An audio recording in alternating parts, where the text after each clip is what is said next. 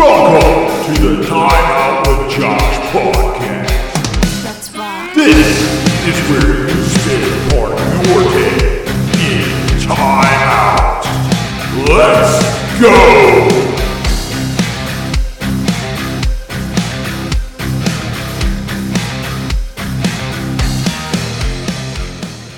All right. Welcome to the Timeout with Josh podcast. This one's going to be a fun one. This one's going to be a fun one today. That's for sure. And to be perfectly honest with you, it might go a little fucking long.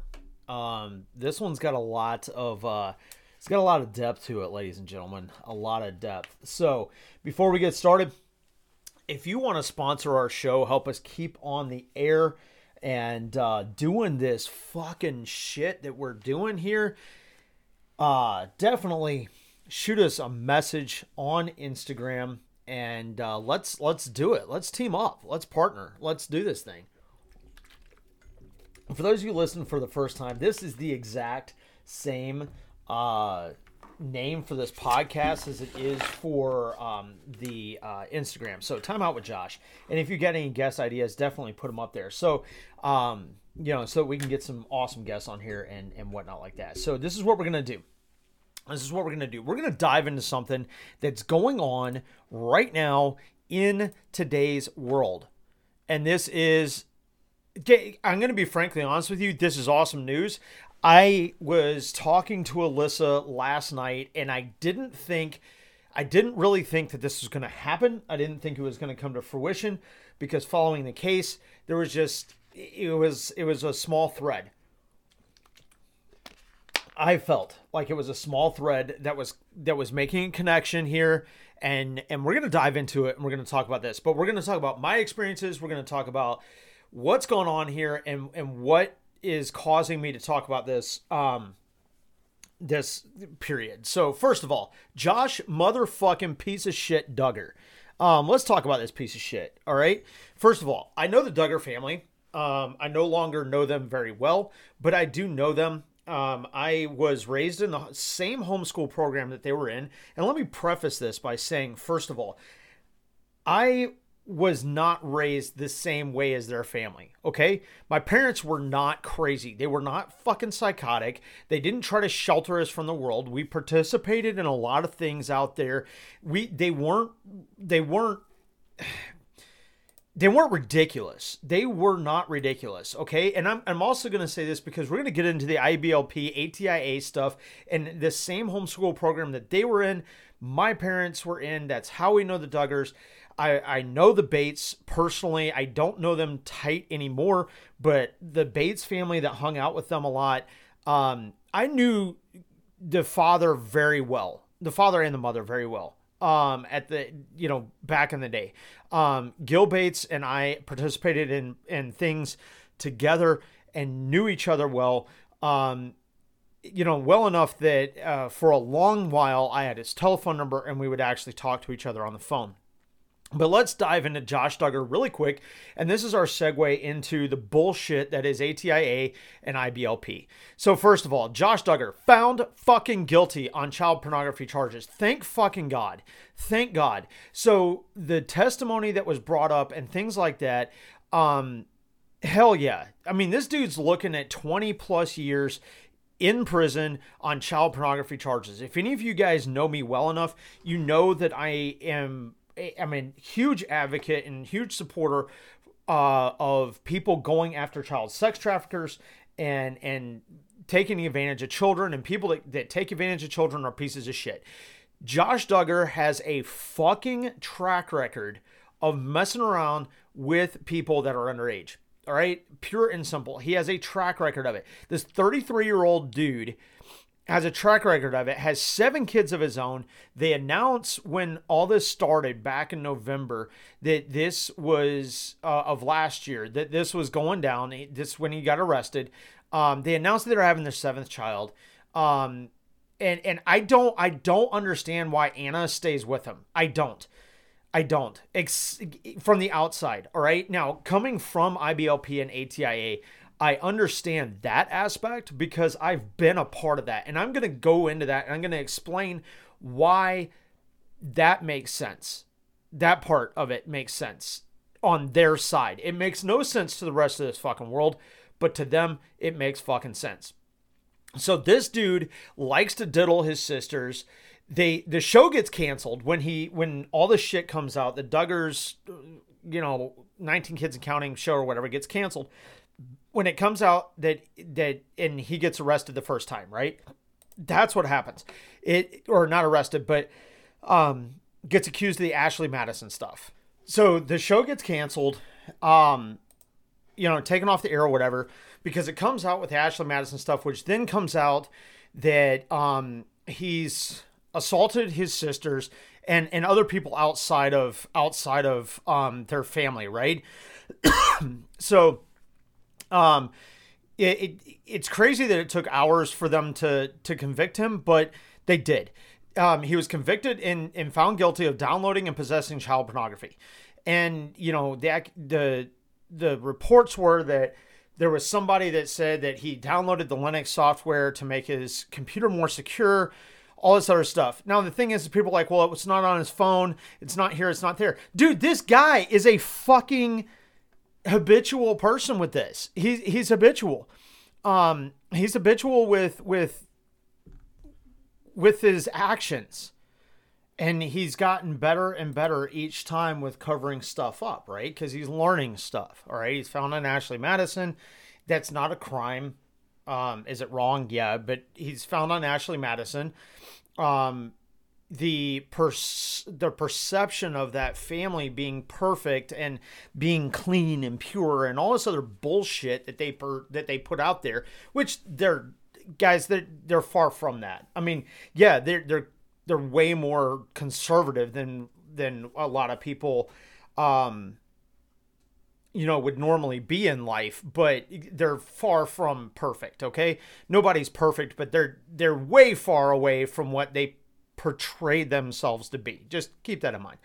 So he's gotten better at he he has he has a situation when he's a child then he's sent to the pray the pray the gay away type camp.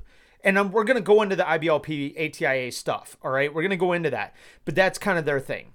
Um, you know we'll pray it away we'll go through intense counseling we'll do this we'll do that and we'll cover everything up so that you still look like a perfect family but we're gonna we're gonna pray the we're gonna pray the sin away um, we're gonna pray it out of you and you'll never do it again it takes more than that motherfucker it takes more than that it takes intense counseling. It takes a lot more than that. And they they go about this. And guys, don't get me wrong. I'm a Christian. And I'm all about prayer, but you can't sit there and say, you know what, we're gonna sit here and we're gonna pray it away from you. Now, bull fucking shit. That's some like Kenneth Copeland bullshit. All right. So he goes to that. He comes back. He he has his his rise to fame with his family and and he gets all you know all up into some cool political shit and then boom mic drop he decides he's going to ruin it for his whole fucking family and whether you like jim bob and and his wife or or anybody of that family or not jim bob and michelle and their family suffered because of him okay they were put under a microscope they were analyzed, they were scrutinized, and they were harassed because of this piece of shit's fucking actions, okay? And him not thinking about his fucking family. So he goes out there, he does his shit. It's you know uh, the questions are are Anna is Anna gonna stay with him? His wife is is she gonna stay with him? And he's like you know and she's like oh well I forgive him uh, uh, whatever. Okay, cool. Whatever works for your relationship. Whatever fucking works. All right, dude. That's that's not my problem. That's not your problem. That's or that's that's your problem, not my problem. Okay. So she goes and she does that. She she does her thing, and then they decide they're going to do a spinoff with two of the kids, with the daughters, um, that were assaulted um, by him at a young age. I guess to follow them around to see if they, you know, continue to have a normal life. Honestly, they make a lot of money a lot of fucking money off of these shows, all right? And the family, I mean, let's be real. You had 23,000 kids. You need to make some money. Now, having said that, the family is not poor. they're not incredibly wealthy, but they are certainly not living paycheck to paycheck. They've got a nice house, they've got stuff, they've got investments, they've got companies, they have a car dealership, they have a bunch of stuff going on for them, okay? So don't let the show fool you to thinking that their simple their simple life is truly that simple. It's not. They it, they can do a lot of shit and a lot of it is because of the TV show they pay you a lot of money. TLC pays money out to people, and, and they've been going on and on for years on this show. And there's a lot going on there. All right. There's a whole lot going on there. But if you look behind the scenes, at this family and you understand IBLP and ATIA, which we will get into with these types of families, you will understand that these are some of the most hypocritical, backstabbing, gossiping, fucking piece of shit human beings that you'll ever come across in your life. They are judgmental, they look down on people, they treat people lesser than themselves, and they treat people like shit.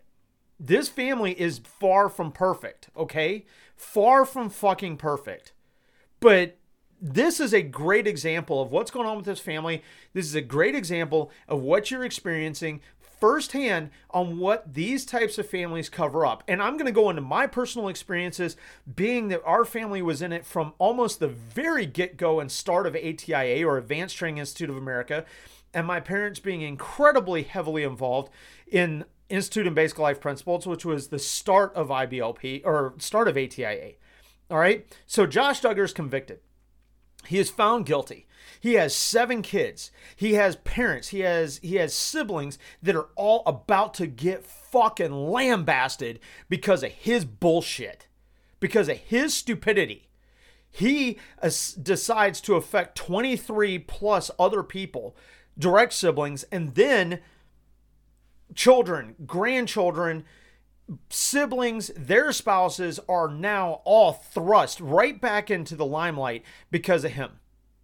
Does he deserve what he's getting? Fuck yeah, he deserves what he's getting.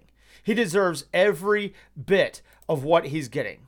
Okay? He deserves the 20 years in prison. He deserves the approximate $250,000 per crime or per or per count that he could pay. All right? Um 19 kids and counting in in 2015 um revealed that he had molested five girls between 2002 and 2003 and that's what led to the cancellation of the 19 kids and counting. And then US marshals arrest him on in April of 2021 um on the charges of receiving and possessing child pornography. In December he has been convicted and and then and then it goes even further that now um now now it's you know he has a he has another child and all this other stuff okay? So he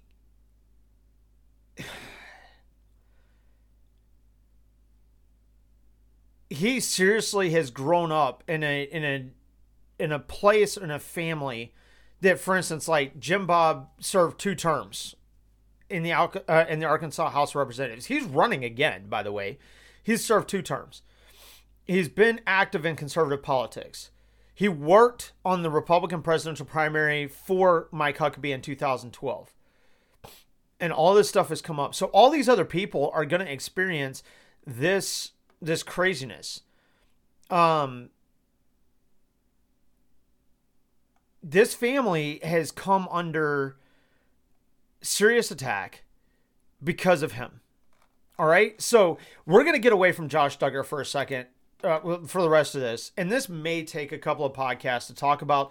I'm going to try to get it all done in this one. This is, like I said, guys, this is going to be a lengthy podcast just because of the nature of the information.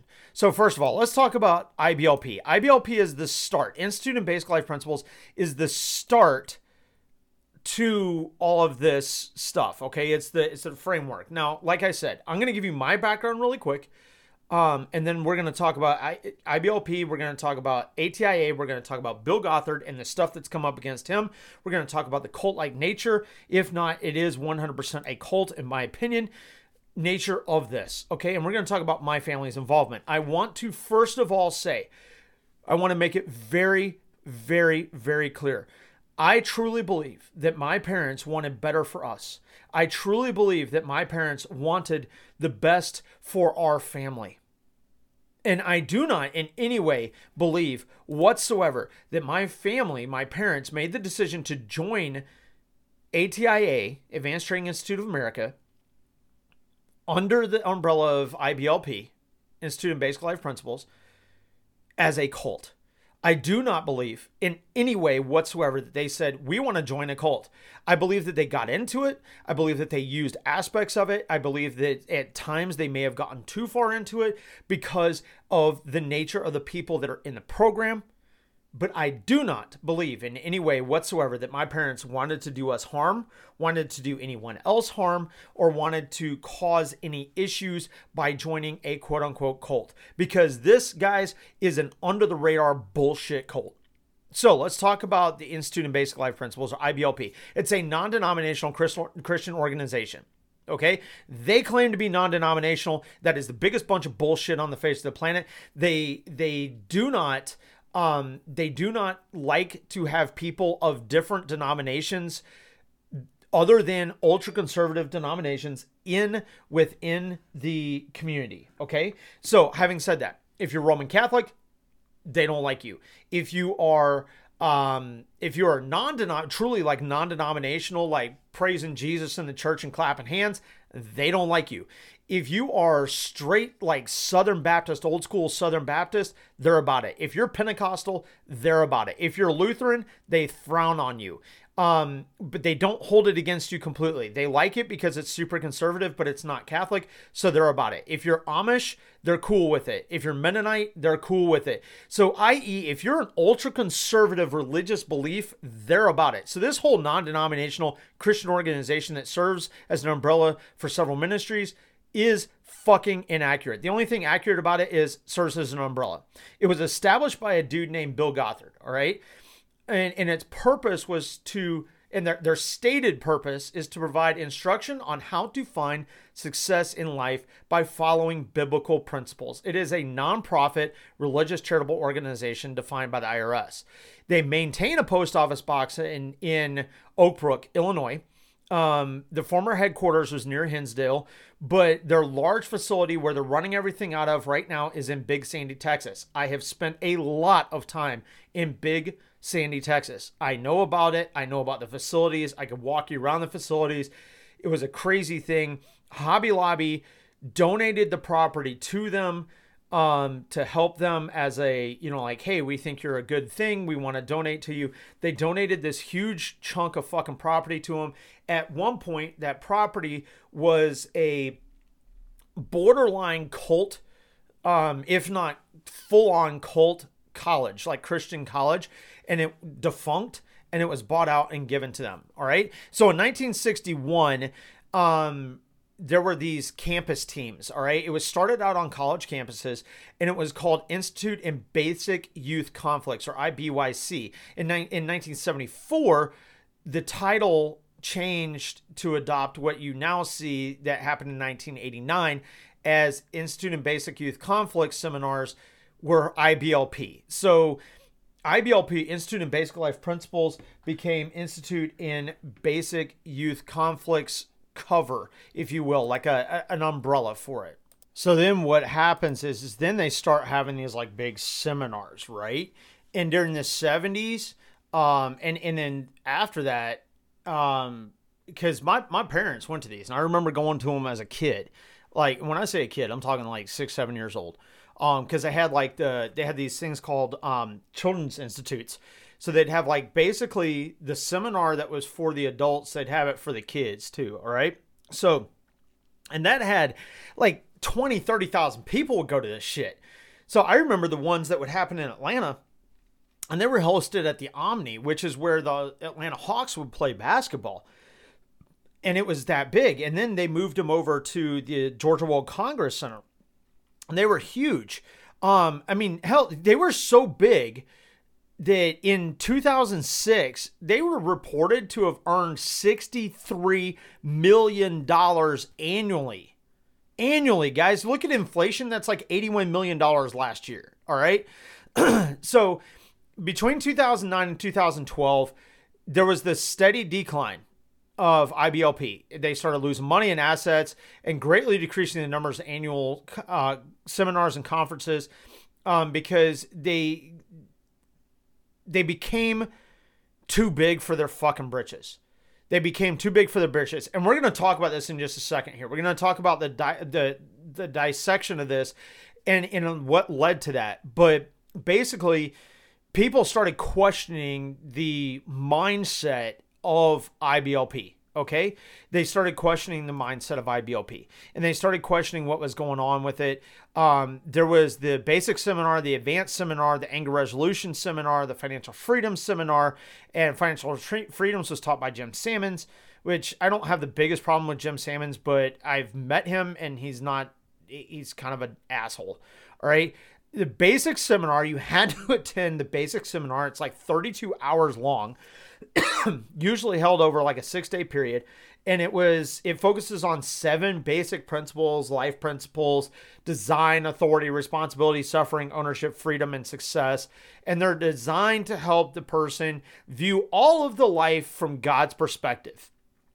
Or let's rephrase that from bill gothard's fucking ridiculous perspective that he says is god's perspective. Now you can go back to the basic seminar as an alumni for free. Okay. Now, the only way to go to the advanced seminar is that you've attended the basic seminar. The advanced seminar primarily focuses on areas of marriage, family, and finances. Okay. And then there's the anger resolution seminar, which was dealing with anger issues. Much of the material that was was shown and stuff like that was basically from the basic seminar, but then compounded on, and it was just advanced. Okay, but it it was presented in a way to resolve anger issues. Now you didn't have to go to the advanced seminar or the basic seminar to do that. And then Financial Freedom Seminar was a 16 hour video series that was taught eh, on financial principles from the Bible, which is fine and dandy. I don't give a shit. Do what you want to do. Basic financial principles, whether it's from the Bible or not, are basic financial pr- principles. now, there were uh, prison ministries underneath it. Um, underneath IBLP, there's an educational program. Like I said, it was um, uh, the Advanced Training Institute of International um, or Advanced Training Institute of America. Um, and it was, it's a homeschooling curriculum, which is based on the Sermon on the Mount and if you're not familiar with the Sermon on the Mount, it's where Jesus taught and then he had the loaves and fishes, you know, miracle.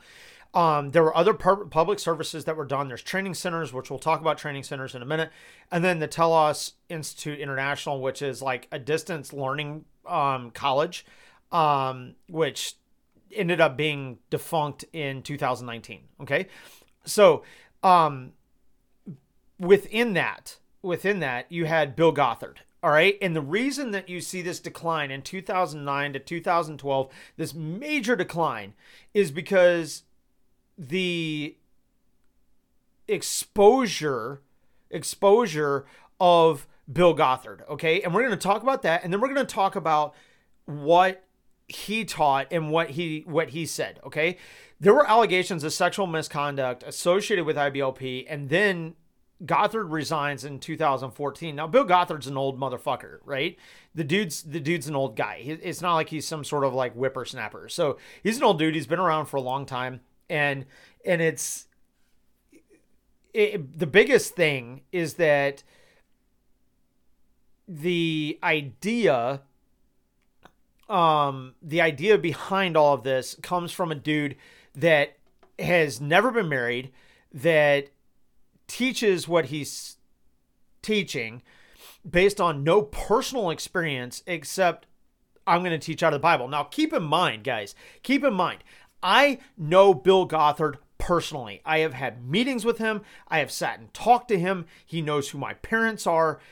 I mean, when I asked for a meeting with him, all I'd have to say is, These are my parents. And he said, Okay, that's all it took. This guy is almost 90 years old. He's like 87 years old. Um, and and that I, I'm telling you, the guy is the guy is delusional. I've met with him in person. He is fucking delusional, and we're going to talk about that as well. So, the philosophy behind IBLP and the philosophy behind ATIA, and this is what I want to go into, and then we're going to talk about my personal stuff. Adherence in additional in addition to adherence to Bible and Christian ideals, the IBL, IBLP considers males, in particular the patriarchy of the family. So it's the old school 1940s kind of thing. All right, guys, I'm gonna put in a dip because let's be real, I'm starting to get amped here, and this is this is getting serious. So I'm gonna put a dip in. Fucking thank you, Copenhagen Wintergreen Long Cut, not sponsored by them, for making my life calmer. All right, we're back at it because they see males as a patriarch of the family, females are expected to obey, obey men in every way. Hmm. Looks kind of funny when you're talking about Josh fucking Duggar, right? And this includes in the home, school, workplace, marriage. Women are raised to learn how to become a good wife, a mother, and to reproduce. To reproduce and there and and the man is chosen by the father to be their husband. All right? And when i say that what they go by this like 19th century idea of courtship okay? You have to go to the father and say to the father i would like to court your daughter. When you say i want to court your daughter it's not dating. It ain't dating guys. It is when you say i want to court your daughter you can translate that into I would like to have babies with your daughter, and my intention is to get married to her within probably three to six months so that we do not have any temptation to do anything outside of marriage. Even though I don't physically know what my penis is for and how to use it except to take a piss, and it's probably against some sort of biblical fucking principle to hold my own goddamn dick while I'm standing at the toilet. That's how bad it is. That's the problem with this fucking organization, ladies and gentlemen. That is the fucking problem because it is this old school mindset that the father picks out the the the suitor. Now, keep in mind, my sister, who is a very wonderful human being, and I love her to death, told guys, excuse me, you need to go talk to my father about dating me if you want to date me. Notice what I said there. Notice I used the word date because that's the way she did it. She's more conservative. She wanted him to have a relationship with my dad. That's fine. I didn't do that. I didn't go to anyone and say, hey, I want to date your daughter. That's not me. That's not the way I work, but that's the way that happened there. My brother did the same with his wife, and I love my brother to death. That's what they chose to do, but it was dating. Both of them got into relationships with the idea that it was going to be something down the road. It wasn't going to be just simply, hey, let's fuck around and see what happens. I did more of the let's fuck around and see what happens dating thing traditionally. They did not. And that's on them. That's perfectly fine. Okay? Meeting Alyssa, it was like when I got into a relationship with Alyssa, it was I'm not getting a relationship with somebody just to fucking have a relationship. I'm getting in a relationship because I want something for my future. That's what I did with her. Okay. But that's the way they that's the way they do this. All right. Now, women are not allowed to date or even flirt. You can't date or flirt because doing that, it's like being a whore. They're raised knowing that their husband will be chosen for them by their father and that any flirtations are futile a simple wink can be lustful and lead to whoredom and could and and and makeup perfume nail polish heels are all included in that list. Now keep in mind as time went on guys as time went on they got a little bit looser with some of that. But perfume was a no-go. Perfume was a hard no-go. Like i'm not joking folks. I'm not fucking joking. I got called out one time because they said that my deodorant had too strong of a smell to it. My motherfucking deodorant smelled too strong. I'm a dude. The fuck? Like nail polish, like you could have clear nails. You could have clear nails. You could protect them, but you couldn't have heels. Like I saw girls get in trouble because their heel on their flats. Like they wanted to wear uh they wanted to wear a shoe that had this clunky ass heel, right? I don't understand women's shoes half the time. I know there's heels and there's flats. That's all I know. But they wanted to wear this clunky ass shoe and it was just a little too much. And these women were getting like, and I say women because we're we're talking about women now. We're not talking about girls then. These are 15, 16, 17, 18 year old girls getting called into offices with a mother and a father who ran a training center or were a part of a um, a, a children's institute um, where these where these young people were teaching and were called out and berated and belittled because they had a fucking heel that was a quarter of an inch too tall. It is disgusting. Women are also discouraged from attaining a higher education. Now, when I say that, when I say that, I want you guys to listen to me really quick. Yes, they had telos. Yes, they had, you know, advanced learning and stuff like that that came after the fact. They morphed into doing that. And the reason for that is they finally fucking realized that a mom can't stay at home all the time. Okay? That until they have kids, they should be able to work and do their thing. But as soon as you have kids, that woman's supposed to stay at home. It is frowned upon if a woman works. She should be at home. It is extremely frowned upon and still is to this day that they should not be in the fucking workplace. And why would you go get a higher education and waste some money on a higher education if you're not going to use it anyway? So, i.e., be stupid. Okay? That's kind of what they're saying. Women are also, or couples are matched after a complex courtship overseen by both sets of parents. And if you guys have watched 19 Kids and Counting, you know exactly what the fuck I'm talking about. They go on double dates with their parents. That's fucking weird. That's fucking weird. That's some West Virginia hills country, Alabama backwoods cousin fucking bullshit. That's weird. Or they send a sibling so that they make sure they babysit these people and they they want the kids to do something right. They want to do right, right? Like go about this this way. Go about this this way. Do do this. Do do this the right way. Be holy. Be pure. We've raised you to be pure. We've raised you to be holy. We've raised you to do all those things. But now we're going to send a sibling with you to babysit your fucking relationship. And if you're the firstborn, can you imagine having a sibling that's like four, five, six years younger than you going on a date with you? Oh, wait, they're not dates. They're not dates. Because that's dating. Going on an event, going on an activity with you. You can't be in a room by yourself if you're eating dinner, your siblings got to be sitting there. What kind of fucking conversation are you going to be able to have with this person to understand who they are as a person if your sibling is sitting right there? Where's the sanctity of a dating relationship or a courtship relationship or a marriage when you get a sibling that knows everything about what you guys talked about when you guys first started talking? You cannot, cannot, cannot text each other, message each other, or anything like that without your parents being able to see what you're messaging to each other. You can't write notes without your parents looking at what's being written. That's what they teach. Now, did families do that? Yes, no. Did my parents do that at first? Yeah, they did. When I was living in the house, yeah, they did.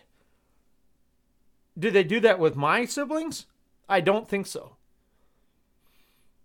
But that's the ridiculous double standard bullshit of it. It is a fucking it, it, it is a nightmare, guys. It is a fucking nightmare media is not allowed in the home. All right? If you, when my family first joined IBLP or ATIA and, and wanted to join ATIA, you had to go through a screening process. If you had a beard, you're out. Unless it was like if you were Amish and had to have it for religious reasons, or Mennonite and you had to have it for religious reasons. Now, keep in mind, the Amish were not heavily involved in in ATIA because of media and things like that but the New Order Amish were, and then Mennonites were. And they had them, and they were given that exemption. But otherwise, no beards. Why? Because it was seen as a covering of your quote unquote, and I use this word, countenance. That was their word.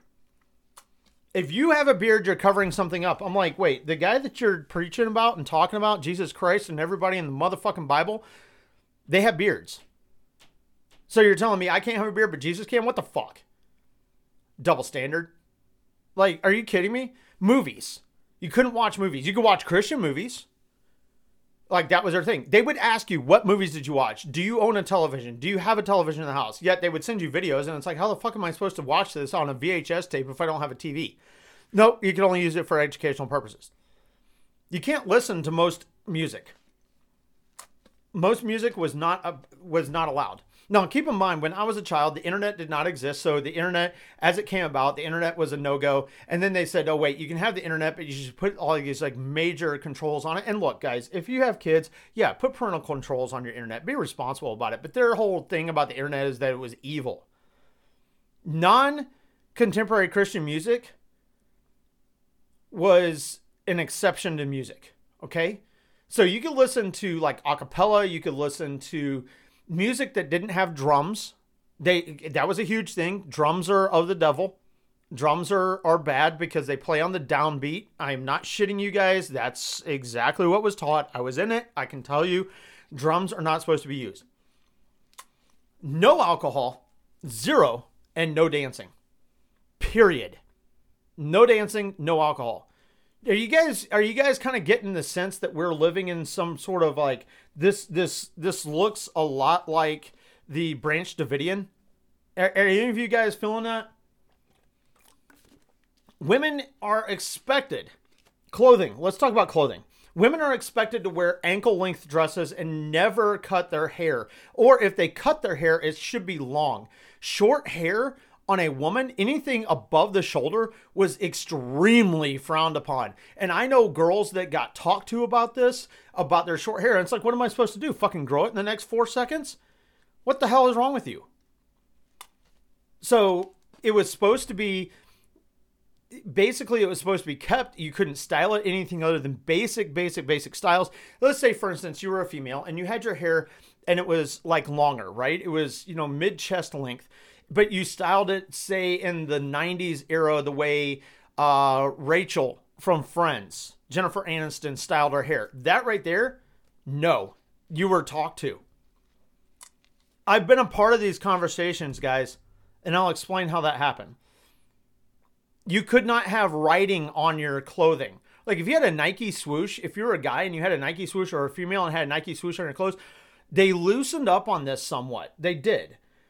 But if you had that, oh man, they would come at you. That was of the world. That was worldly. Those were words that you use. Countenance, worldly was a huge thing. It was worldly. Because that brought attention to the body and away from the face. I'm like, are you fucking kidding me? Guys are supposed to wear dark suits, white dress shirts, um, blue jeans, jeans, ungodly. Blue jeans are ungodly. And guys, it, this is the even worse part because this was asked. This was asked. And as far as I know, up until recent times was asked if you were uncircumcised. If you were uncircumcised, you were impure. I'm like, wow. Wow. Yeah, we don't talk about sex. We're going to talk about your dick, but we're not going to talk about sex children are homeschooled and it was to protect them from the world not to provide a better education, not to provide what you thought would be a better education. My parents started homeschooling me because they looked at the education systems that were around where we lived and they felt like they could do a better job. That was the reason why my parents homeschooled me. And my parents are highly educated individuals, and that's why they homeschooled us we were involved in church activities. We were involved in sports. We were involved in music. We were involved in a lot of things. I traveled with my parents all the time. We traveled all over the country. I traveled all over the world, and some of it was with IBLP. My parents were not this strict, okay? I keep going back to that and saying that, but I want that to be said. Sexual education is never taught, by the way. So remember what I was saying? Like, hey, I I feel like holding my dick while I'm taking a piss is wrong, or wiping myself if I'm a female is wrong because that could be considered arousal. Like, guys, that's how ridiculous they were. They, I mean, they were that you had to be careful about the way you did those things because if you did and it was arousal, it's bad. They didn't talk about sex ed. You don't understand sexual anything at all And this is why, if you talk to anybody else, and there's people on TikTok, there's people out there that have blogs and vlogs about this, and now I'm talking about this, and I'm talking about this because this is all brought up by Josh Duggar and his conviction. People struggled, my age, younger, a few that are older, but mostly my generation and a little bit younger, struggle with relationships outside of IBLP and ATIA because of this. Because of this. The ones that stayed in the program, like the Duggars that stayed in the program, and people like that have a piss poor fucking idea of what a real relationship should be. And I'm going to say it. And if you're in that and you want to come at me, come at me, bro. Come the fuck at me. And let's talk about what real relationships should be like. Because I'm telling you, a solid majority, 90 plus percent, have no idea what it should be like. And you struggle with them. I am one of those that struggled with the idea of what a relationship should look like because I had very, very convoluted, very fucked up ideas of what a relationship should be. And I struggled through that a lot. From the time I was 21 until approximately six to seven years ago, I struggled with that heavily because I had no solid foundation of what a relationship should be. And I have relationships that struggle because of that.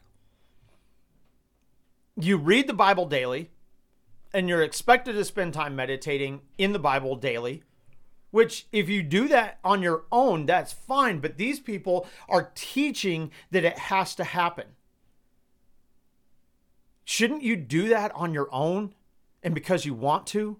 If you're Muslim and you study the Quran, shouldn't you do that because you want to? If you're Buddhist and you study the teachings of Buddha, shouldn't you do that because you want to? If you're Christian and you study the Bible, shouldn't you study it because you want to, not because some fucking organization is sitting there saying you have to do this, otherwise you aren't good enough? If you don't obey what God says and or the rules of your father, bad things are going to happen to you. And I'm not joking, you guys. They talk about it all the way down to getting a fucking common cold. So if you were around, if you were allowed to be out and around all these people and enjoy spending time with your friends, and you got a cold because somebody else had a snotty nose and wasn't like keeping themselves healthy, you must have done something wrong. And then we get to the part where it affects Josh Duggar and so many others. If you do something wrong, the, the consequences of doing something wrong in IBLP is scoldings, intense counseling, demotions, time in, I am not shitting you guys, I'm not shitting you, time in a locked room where you couldn't come out. It was locked from the outside. And I witnessed it I've seen it. I've been there. It happened in, in Indianapolis at the training center in Indianapolis. I was there. I worked security there. I can attest to it happening. There were there were I think 3 or 4 floors of people that they did this to in an old hotel that was purchased by IBLP and used by IBLP or even worse, your family was kicked out of the program. That's what happened. Now let's let's go into it a little bit further, and then we'll go into my experiences. A number of former um, people that were in the IBL program and in the circles called a cult, like myself. the um, there there's been people that have come out against it, like the Midwest Christian Church, uh, Midwest Christian Outreach Program. Uh, Don, um, I think it's Don Viat or Vinot or something like that. Vinot. Um, the has come out specifically against Bill Gothard, who was a very charismatic, easy to get along with person. When I tell you, you talk to Bill Gothard, he will disarm you. The guy's a narcissist. The guy's a narcissist. He will disarm you. I promise you, he will. You'll go in screaming angry and come out hugging him and going, "I'm so sorry," because the way he communicates, he knows what he's doing, but he's charismatic. He's easy to get along with, and he's not charismatic like charismatic as in like a one of these like big high end like Creflo Dollar type preachers or anything like that. I'm not talking about that charismatic. I'm talking like very quietly, gently charismatic. He was authoritarian and he isolated members and with the severe punishments and everything like that and demand for absolute blind loyalty makes it like a cult.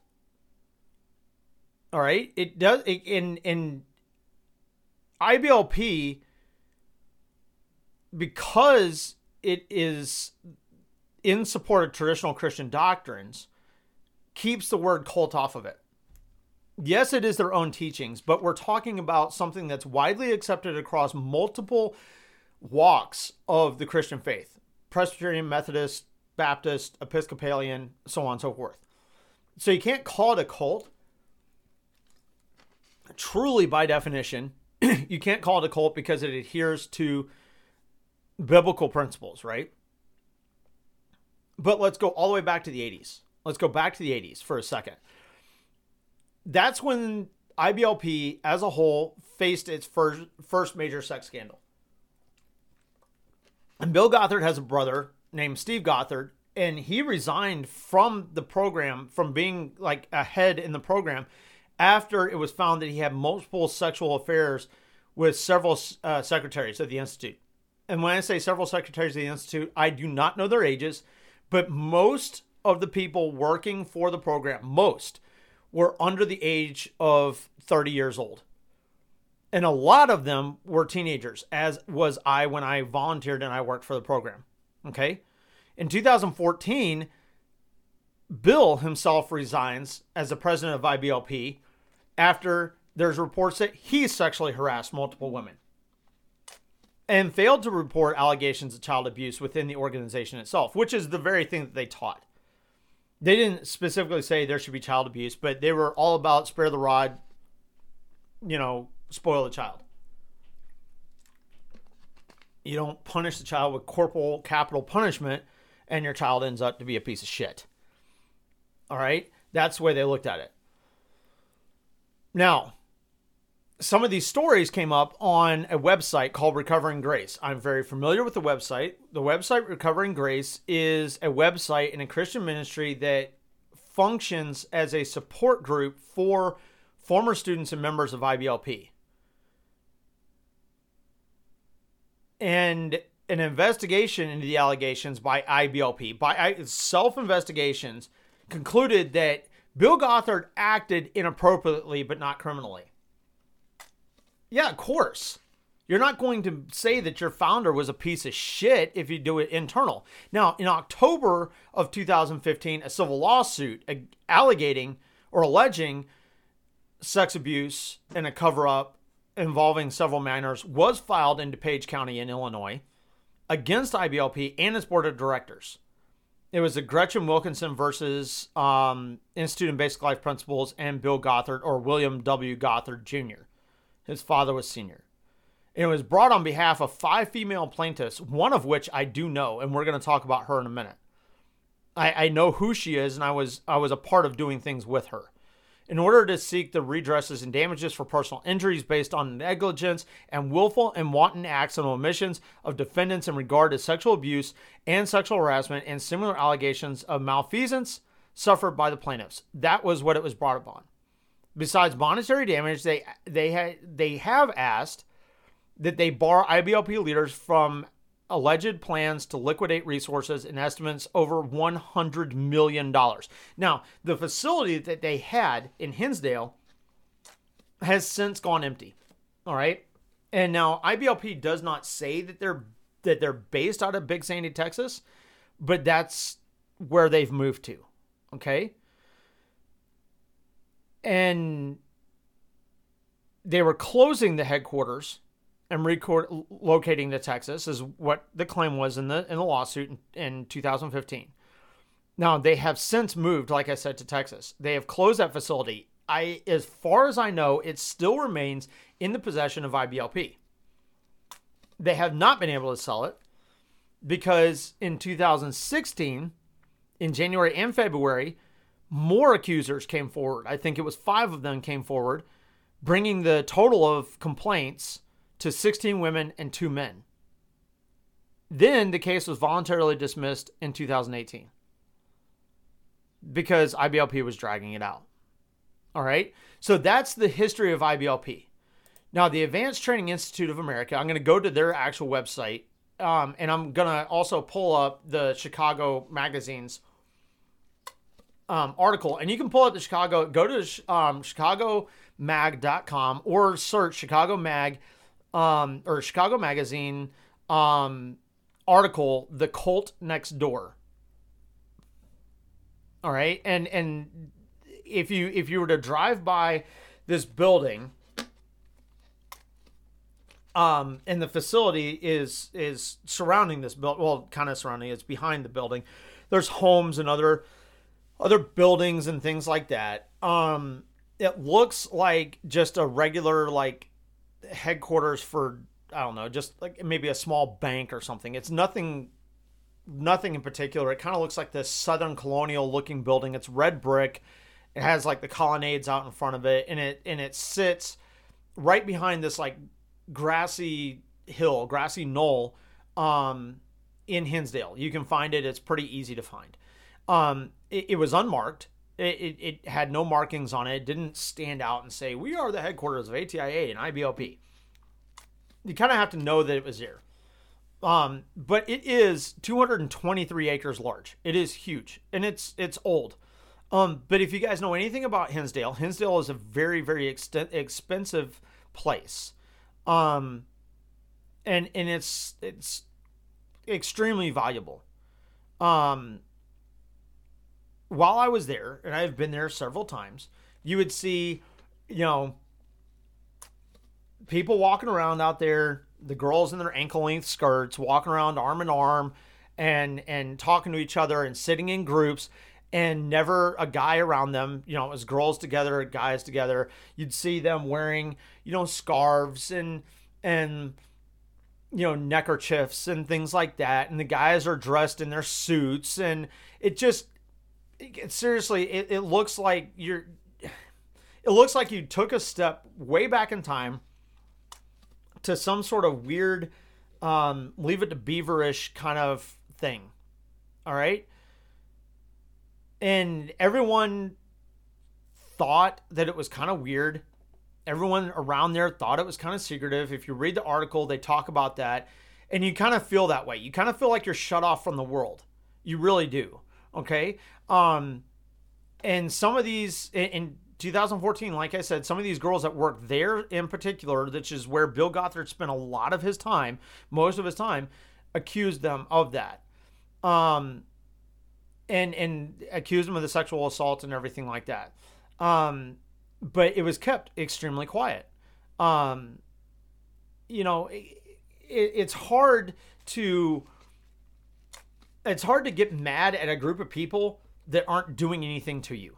It's just quiet, very quiet, very very secluded, very off off the off the you know beaten path kind of place. Um, and then you had the Duggars come up, okay? And then the Duggars are like the face family, if you will. The Duggars and the Bates are like the face family of IBLP. When all this shit starts to go sideways, they want to show like, hey, look, we're good.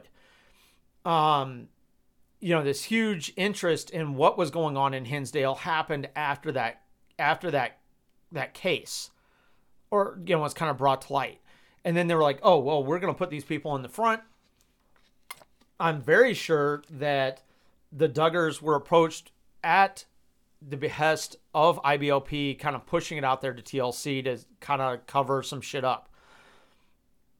And I think a lot of people thought that they didn't even know, or a lot of people did not have an idea of what was going on inside of that facility. And keep in mind, there's a facility in Oklahoma City there was one in Texas. There was one in Arkansas. There's one in Indianapolis. Um, those were like their main buildings and those main places that they did stuff. They had a women's seminar in Oklahoma City. They had the young men's seminar seminar in in Indianapolis. Um, again, I attended those. Um, they had Alert, and we'll talk about Alert here in just a minute, um, which is the Airland Emergency Resource Team. That's what they refer to themselves as, which is like paramilitary without weapons. Um, that was done in Big Sandy, Texas. And then they had these seminars that went on all over the United States. And as they started not having the money to conduct the seminars in big facilities, they started doing it in large churches or churches that were willing to host them, as well as at their training semin- at their training facilities themselves. Okay, um, you unless you came across these people, unless you came across in a grocery store or something like that, unless you came across these people that were in the program, you would not really think anything above it or about it. All right. Um, then on on IBLP's website, they describe themselves as dedicated to giving individual families, churches, and schools, communities, governments, and businesses clear instructions on how to find success by following God's principles found in Scripture. The group pushes that authoritarian, patriarchal theology, like I said before, and it's at the behest of Gothard. All right. Gothard is the one that's pushing this. And guys, it grew. Like they had the main the main homeschool once a year homeschool meetup was at University of Tennessee. And if you went to University of Tennessee, you may or may not have seen it because it was done in the summertime when the university was was closed, if you will, um, to education. It was during summer break, and it was held at that time. And we would take over the whole fucking campus. Seminars would be held and breakout groups and stuff like that would be held at their various um, their various facilities. The main meetings would happen inside of their basketball arena, um, all the way out to where the world's World's Fair was held. Things would be done there, um, and they would have the children's seminars, and they'd have the adult seminars, and it was just you know, there was singing, there were seminars, there were intense seminars about various things in life that were taught by various people within the organization and things like that. Now, keep in mind, they have received high profile, high profile conservative people that have come in support of them. And those include people like Mike Huckabee, Sarah Palin, Rick Perry, like big political figures. Now, the people that were abused happened at its peak in the 90s and early 2000s. That's when I was heavily involved in it as a young person. Um, and there were two to 300 people that were living at this Hinsdale location. At the various um, training facilities, there were 100 plus, and, and many times several thousand. And they'd have like these training programs for like a thing called chalk art um, for young men's counseling seminar, for young women's counseling seminar, for um, the men's um, you know courses, the women's courses, um, for uh, music, for cooking, for all sorts of different things. They'd have these like week long, month long, multi month long um, programs to train you to do things. And all of that happened at these various facilities. Each facility had their own kind of thing that they did. I participated in some of these, and we'll talk about them. And that's how that's how I met Gil Bates. Um, was through chalk art and doing stuff with him, and participated in things directly in contact with Bill Gothard and several other people. Um, but Bill basically was accused as or, or listed as the boss, the landlord, the controller of everything that happened at those places. And he had people, he had families that would um, run those facilities, people that he himself trusted that were not good people. I had interactions with them. I will not mention some names because their families um, you know have lost their parents and i had interactions with the parents and i won't mention it because i don't believe that the sons and daughters of these people deserve the criticism of you know from what their parents did. But you if you look at it it's a cult. It's a cult. Um you know we joked about it as kids. But it was. Guys they had a computer program that was set up for IBLP students, myself, not criminals, not fucking nefarious people of the community, for the people within the program. They had a red, green, or yellow light program that was set up that if they saw you as a green light or a yellow light or a red light, i.e., green, you were the poster child of IBLP ATIA. If you were that, you were a green light. If you were, uh, I don't know, misbehaving, we'll use that word, misbehaving. You had heels something with a platform on it. You wore the wrong clothing. You maybe had an incident where you were out after curfew for some reason. You were out of your room after curfew. You were put as a yellow light. If you were rebellious, that was a word that they loved to use rebellious, i.e., you questioned authority. Yeah, questioning authority, like in their way, appealing. They call it appealing questioning authority, they would put you on the red light. You were wrong. You were bad.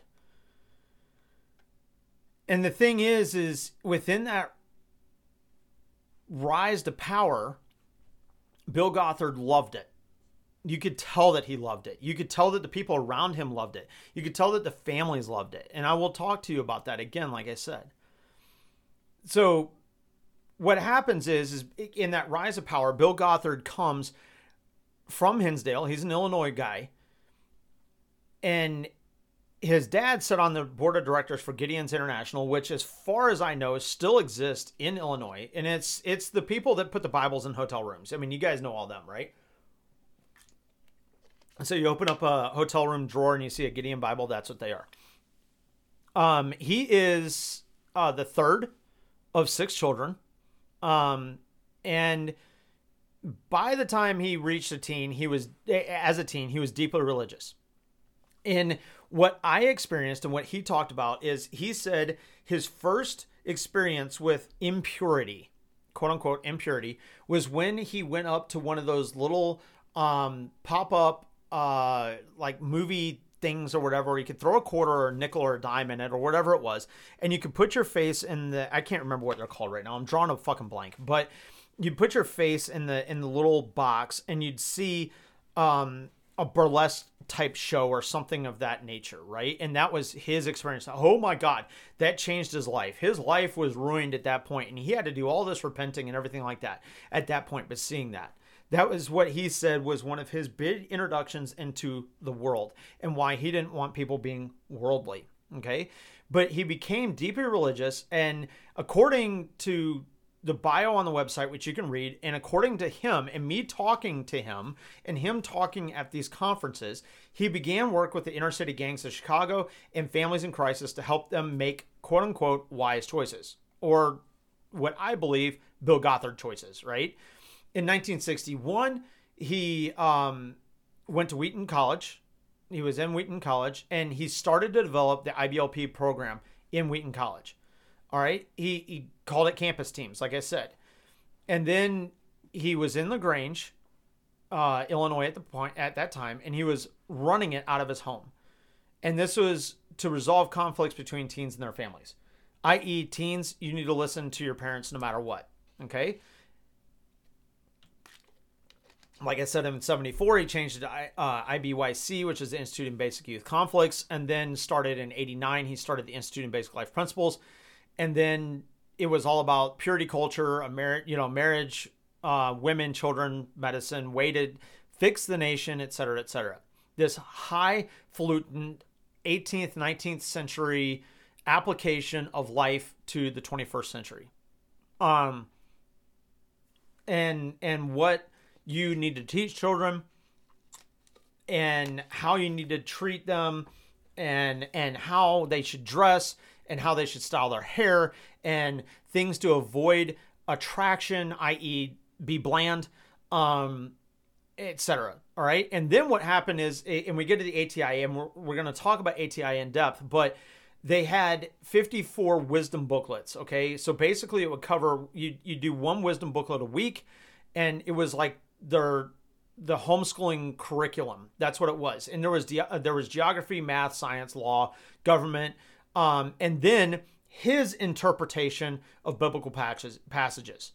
This is where I say it becomes cult, right? Because it was his interpretation. It was how you were supposed to see it. And within these booklets, there were white and blue and black. Um, and the blue writing was like this like weird like royal blue. That's what it was. It was royal blue. Um, which is oddly funny because the suits were supposed to be navy blue. Um, if you wore black, it was weird. If you had pinstripes on your suit, you were sinful. You were trying to draw attention to yourself. Um, like literally, you had to wear like plain clothes, like plain, plain, plain clothes, right? And you would go through it. And yes, it did teach geography. Most of it was biblical geography. It did teach math, um, which you can't make biblical math, but math is math. But they would tie it back to the Bible somehow.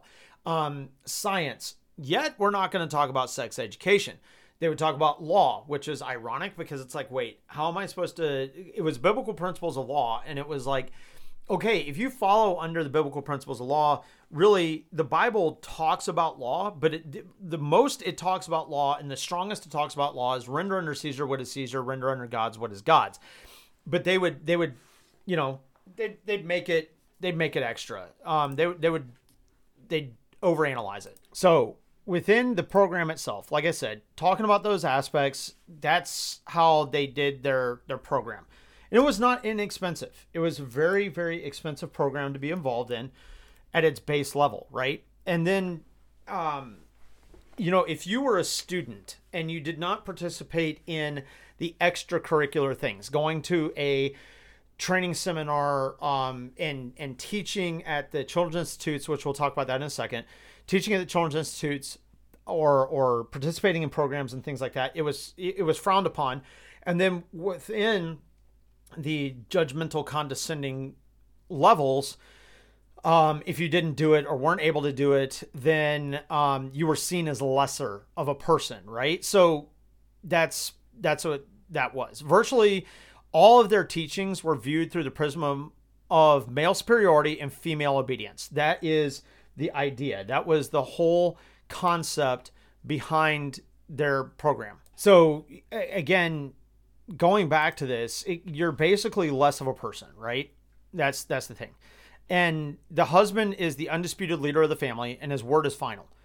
If the if it came down to a disagreement or argument or or a difference of philosophy, woman, sit down, I am man, I decide. That's the way it was. Uh, women defer to men in almost every circumstance on almost every level, including the workplace. That's the way it was supposed to be if you were outside of the home.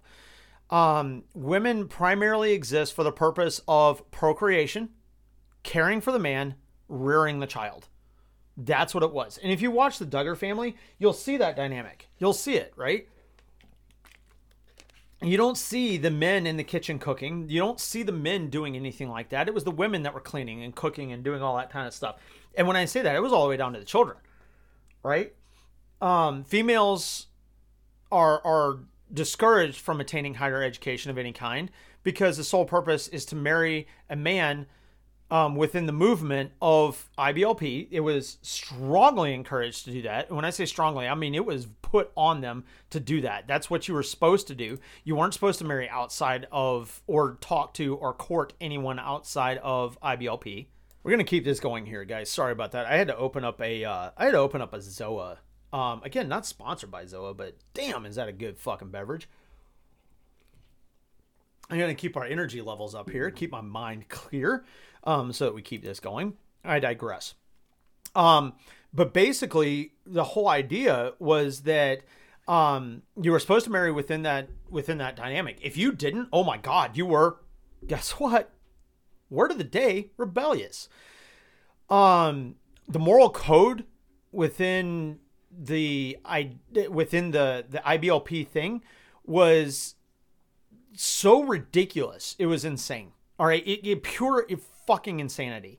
Okay, um, and and bizarre. Like Cabbage Patch Kids are idolatrous. Idolatrous. Cabbage Patch Kids.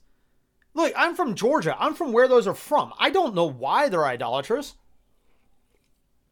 Can't fucking figure out for this day why they're idolatrous. Syncopated music, offbeat music. I, I, guys, I hate the word syncopated. Like people hate the word moist because fucking syncopated was syncopated music was used by people within the organization, including my parents, as evil music. It's the antithesis of what God desired for the life of a Christian. That's the way I look at it. Blue jeans are ungodly. Circumcised men are, are morally purer than uncircumcised men. Morally. I don't know how fucking cutting some skin on your dick is more morally pure.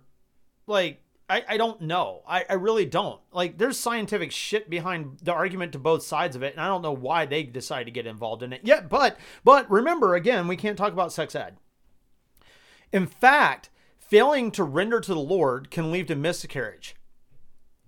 So you know how you know how the fucking Duggars were all about like keep having kids, keep having kids. Like they do not believe in birth control of any kind whatsoever. Abstinence is birth control. Sex is only used to make more children. Do not use it for pleasure. Pleasure is bad. But if you did something wrong, if you did something wrong and you you you know, in your marriage or whatever the case may be, you did something wrong and you had a miscarriage,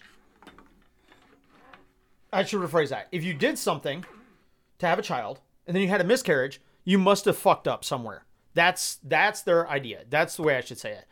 Um, you you you you literally sinned to have a miscarriage. I'm like, that's ironic because there's a lot of things that can cause a miscarriage. So fuck yourself. Eyelids are used for seductive purposes. That is, I am not shitting you guys. I am not shitting you one fucking bit. That was a lesson that was taught that eyelids can be used for seductive purposes. If a female winks, it's considered whoredom. It is considered an act by an attractive but immoral woman. So if you're ugly as fucking you wink, don't worry about it. But if you're attractive, which they say all people are attractive, because it's the countenance that matters. It is considered to be a, to communicate lustful desire and sensual entrapments. like, oh my fucking god. Oh my god. Are you kidding me? And other teachings, would literally, guys, have you ever watched? If you have, which I'm sure you have, watch the movie Footloose. That's what this fucking program lived like. The town and how the town was against the teenagers. That's what this was like. So rock music, even Christian rock, is a no go. And when I say Christian rock, I mean anything that has, here's that word, syncopated music is rock music. And I'm like, uh, have you ever listened to Beethoven, Mozart, anybody like that? They had syncopated music. What are you fucking talking about? Yeah, that's how they would wake you up. If you were at Indianapolis Training Center, they'd wake you up in the morning because everybody had to wake up at a certain time. Then you had to have Bible study. And then we were done with Bible study. Then you came down for breakfast. And when you're done with breakfast, then you went to your seminars or you went to your classes, you went to whatever. Then you had lunch. Then you went back to those classes. You did that stuff. You had study time. And then you had dinner. Everybody ate at the same time. You had dinner, and then you had free time. Free time was spent playing ping pong or outside playing volleyball, which let me tell you, let me tell you guys, girls playing volleyball in skirts is dangerous, especially on asphalt. And that's that's what they would play on in uh, in Indianapolis because they didn't have anything other than fucking asphalt everywhere. Um, because it was an old hotel and, and they had it gated off. And granted, it was gated off for a reason. It was fenced off for a reason because it was in a bad neighborhood. But play volleyball, play anything like that, any sport, basketball, anything. You could do that in your free time. And then and then you had a time where you had to be back to your floor. You had to be back to your floor. You couldn't be in the public areas. You had to be back on your floor of this hotel. And then once you're back on the floor, then you had time when you had to be in your room. Once you're in the room, that's it. It's quiet time. Boom, go to bed. Okay, I understand having a bunch of teenagers in an area and having a sense of structure, but this wasn't structure, guys so television, movies, romance novels, drinking, all that stuff is bad. It's evil. Boys cannot talk to girls in the IBLP headquarters without another boy there or another girl. Like you, you had to be in groups of three plus, and you can't talk to them. Like, like literally saying hi to them is fine, but other than that, you cannot. Unless, unless your father said you guys are going to be a good pair, and they they went through this fucking interview process that was absolutely horrendous to start the courting ritual. And then that's again like i said before monitored by their parents. When it comes to um, females and we're going to talk about the clothing here and i'm going to i'm going to let you guys know about my experience. You must avoid eye traps. That's what they use. They like using the term eye trap okay so as things that would draw attention to anything other than their face um, so if it drew attention to a body part, an arm, a leg, uh, ankles, hips, chest, ass, it did not matter. You couldn't do that. Okay. So it could be a neckline that shows anything other than your collarbone was a no go. A necklace that was longer than 16 inches was a no go. And I'm not shitting you guys. They fucking measured them. Um, and they they did it. Okay. So I'm gonna give you an example. I had a um, I had a I had an experience where I was at an event that was not um, at an ATIA or IBLP facility. It was at a church that was predominantly Uh, when I say predominantly, a good 70% of the members of that church were IBLP people. And and and trust me, at one point it was actually brought up about this church and and Gothard denounced it. Gothard was like, "Well, that's not cool." But there was an ATI mother there and I don't know whether she is still alive or not. So I'm going to refrain from mentioning her name. And she had two sons. Both of them were very, very, very, very staunchly strict boys, and as was their family. And I worked with them in the Georgia State Capitol, along with knowing who they were because of this organization, right? So I, I knew them outside of the organization as well.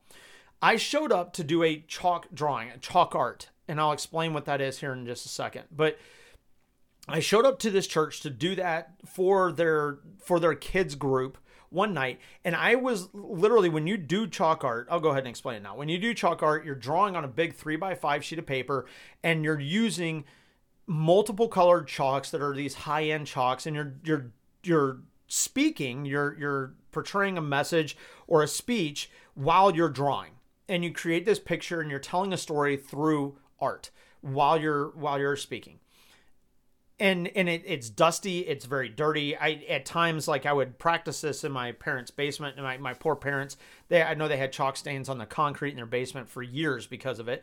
But um you would you would turn blue. We we call it smurfing. We'd turn blue because you're using a lot of blues and greens and stuff to lay down a, a, a base for it and you'd sand it with this sanding block and it would get in the air and your snot would be blue, your skin would be blue, your fingernails are blue. So I oftentimes wore a blue shirt. I wore a dark colored suit. Uh, I think it was a dark navy blue shirt uh, suit with a dark blue shirt and a, a plain tie. A tie with no design. And this woman literally went off on me for wearing something other than a white shirt.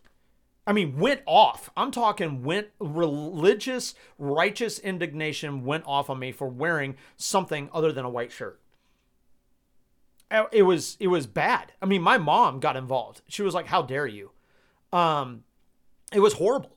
It was absolutely horrible. But this was commonplace within this fucking cult. All right. Um, the the funny thing is, Bill Gothard has no medical degree, um, and provided therapeutic counseling uh, to his own whims. All right. Um, I'm a life coach. You don't have to have a certificate or degree to be a life coach or anything like that. But you do if you're going to be a psychologist, a psychiatrist. You do. But he treated this stuff that way. He would treat all of it that way. That's the way he looked at it.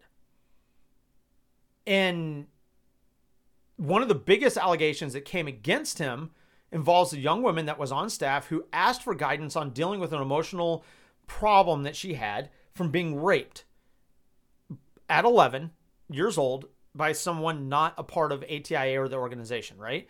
And in the lawsuit, it alleges that Gothard discouraged the staffer from seeking outside psychological treatment. He said no professional or counselor outside of it would work. He said a professional counselor would ruin you and your potential to serve the Lord. That's what he told her. That's in the that's in the lawsuit. That was in that was in the lawsuit. Professional counselors do not know how to work with um, abused girls. Only I do, is what he said. And this is the thing. It is not. It is not on any way not accurate.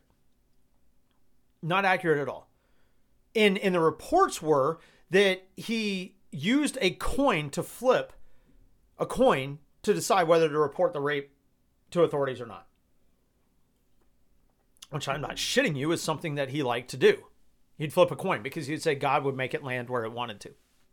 He used um, the story of Gideon in the Bible, which I won't go into that story, but he used the story of Gideon in the Bible to determine that. I witnessed, I witnessed women by themselves go into his office in Indianapolis. I did security at the Indianapolis training facility where I would sit up front in the entrance of this hotel and it was a grand old hotel and it was it was tall it was huge hotel. Um and you'd walk in and there was this big huge u-shaped reception desk that was like massive massive reception desk. And um it, it, huge. You could put six, seven, eight people behind it with no problem at all. And that's where you'd walk up to. And if you were walking up to that reception desk, if you look to the right, there was an office over there. There was like this waiting area on either side. To the left, there was a waiting area and then a gift shop and then like a barber shop and a couple other things. And it changed things sometimes, but um, that's where that was. And to the right was, uh, and they taught they taught hairdressing and barber, you know, cutting hair and or barbery. Is that what it's called? I don't know um, being a barber. They taught that stuff. Ironic because you could barely cut hair. Like you could have like three hairstyles, um, which is fucking hilarious. But to the right was Bill Gothard's office. And then just to the right of that, um, kind of around his office was stairwells, uh, the emergency exit stairwells to go up to the upper floors.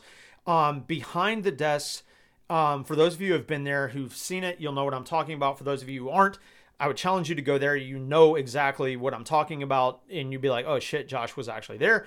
Behind that were offices. Um, the furthest office to the right behind the desk was the director of the facilities office. I won't mention his name, like I said again. And there was like a little desk over there that was for his assistant. That's the computer I saw my information on, and that I was a yellow light. Um, behind that were a couple other offices, printers, fax machines, you know, all sort of, you know, copy machines, all sorts of stuff like that, that they would run stuff off on back there. Um, and offices for various uh, upper level people within the program to come in and sit down in there. Fuck it. I'll, I'll even say it. Fuck, fuck this shit. Charles Gurgany, Mr. Gurgany was the one that ran that shit back there too. So he was one of the ones I had a major problem with. Fuck that guy. Um, so I have witnessed women by themselves. Keep in mind, he teaches don't do this. Witness by themselves go into his office, talk to him, and then come out 30, 45 minutes, hours later. All right. And he'd have these one on one things. Funny thing is, in that office, he would have the fucking blinds closed and, and, not do anything with them. Okay. As far as you knew.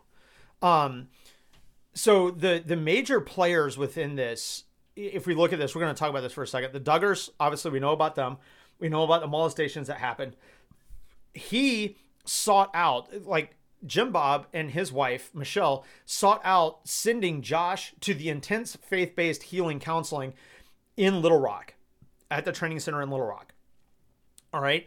And that was supposed to stop him from molesting people and, and stuff like that. Now, guys it's counseling. Can it work? Do you have certified counselors and things like that? I don't know the situation behind his certified counselors or not certified counselors or whatever but again it was a pray the gay away situation is the way it was. All right? Sarah palin um, at the time was the mayor of wasilla alaska. She attended the the character of cities conference and declared wasilla um, a city of character. Now i will talk about this for a second. I taught what was called character education in Georgia. Georgia became the first state to declare its state a state of character, i.e., what it was is we are going to implement character training programs within our schools and public service departments. Okay, from all the way from kindergarten all the way up through post secondary school, a character education program. Now, they did not say that the program Character First, which is what IBLP had, they did not say that Character First was the only program that could be used. It was an approved program. And if it was an approved program, then people like myself who were trained in teaching character education under Character First program were able to go into schools and be used in schools to teach children.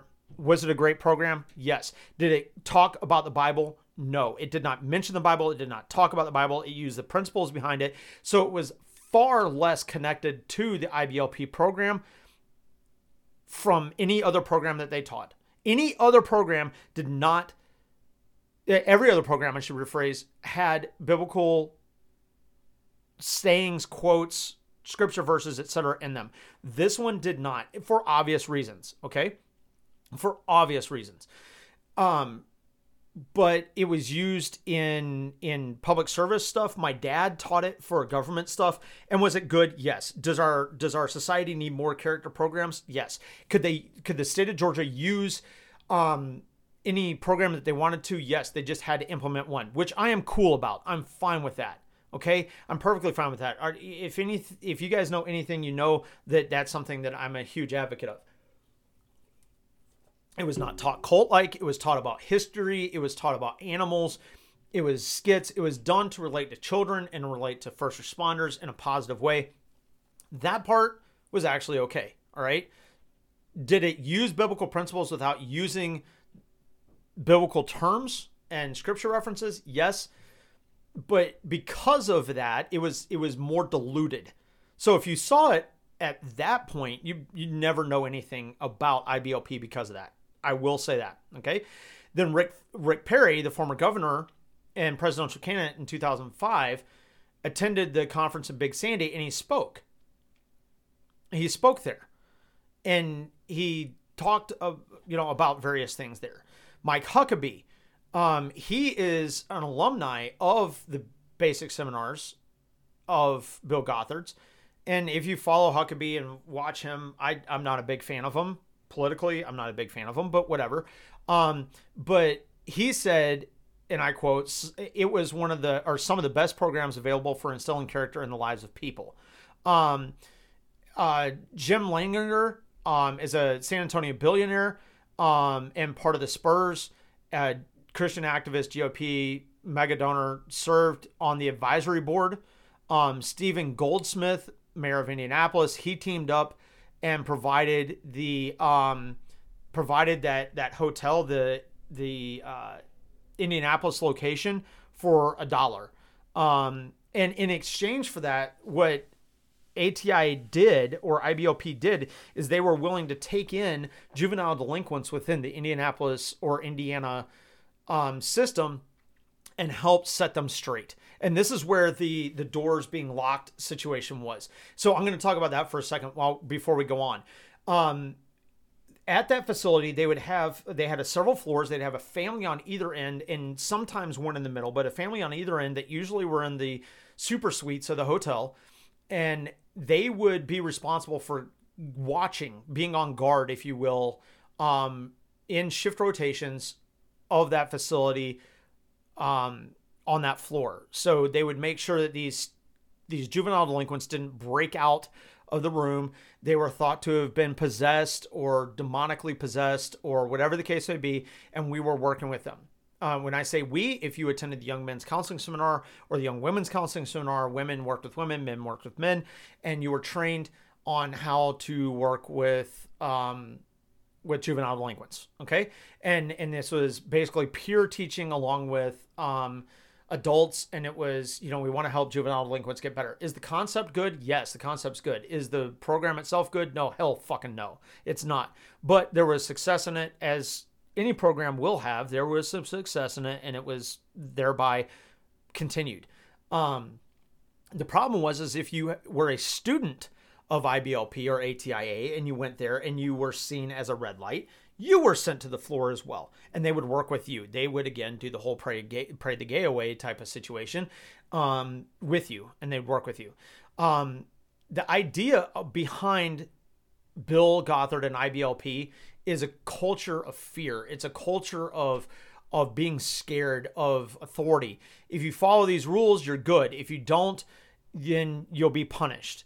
Your car will break down. Um, you'll have miscarriages. You know, your animals will die. You know, your kids will rebel against you. All that type of stuff. Bill Gothard had an authoritarian control and an isolist mindset, and that's why it makes it cult-like. Um, the script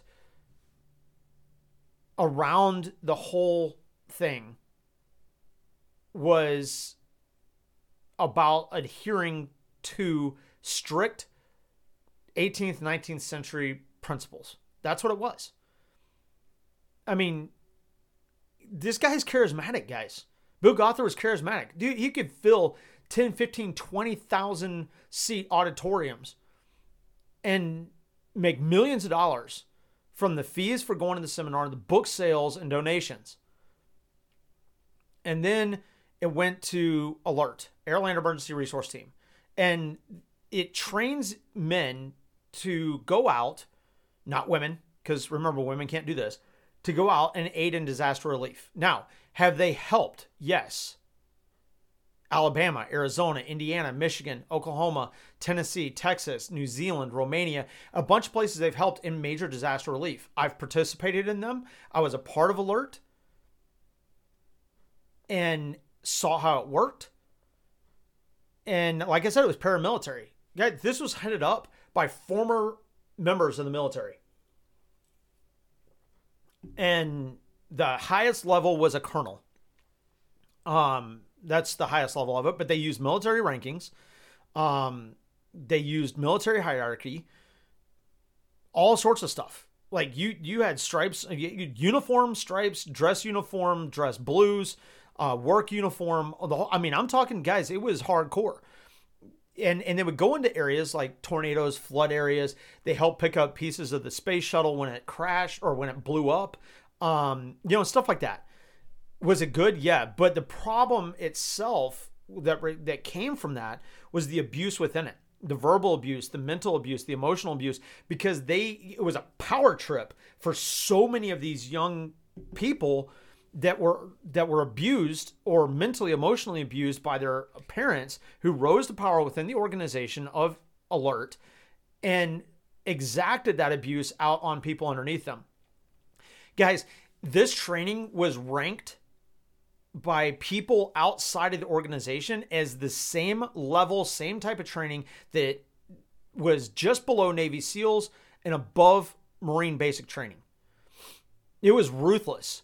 Guys, when I was in it, we had 72 hour and 24 hour hikes. In a 24 hour hike, we carried 80 pounds of gear in a 24 hour hike, and we hiked 62 miles in 24 hours.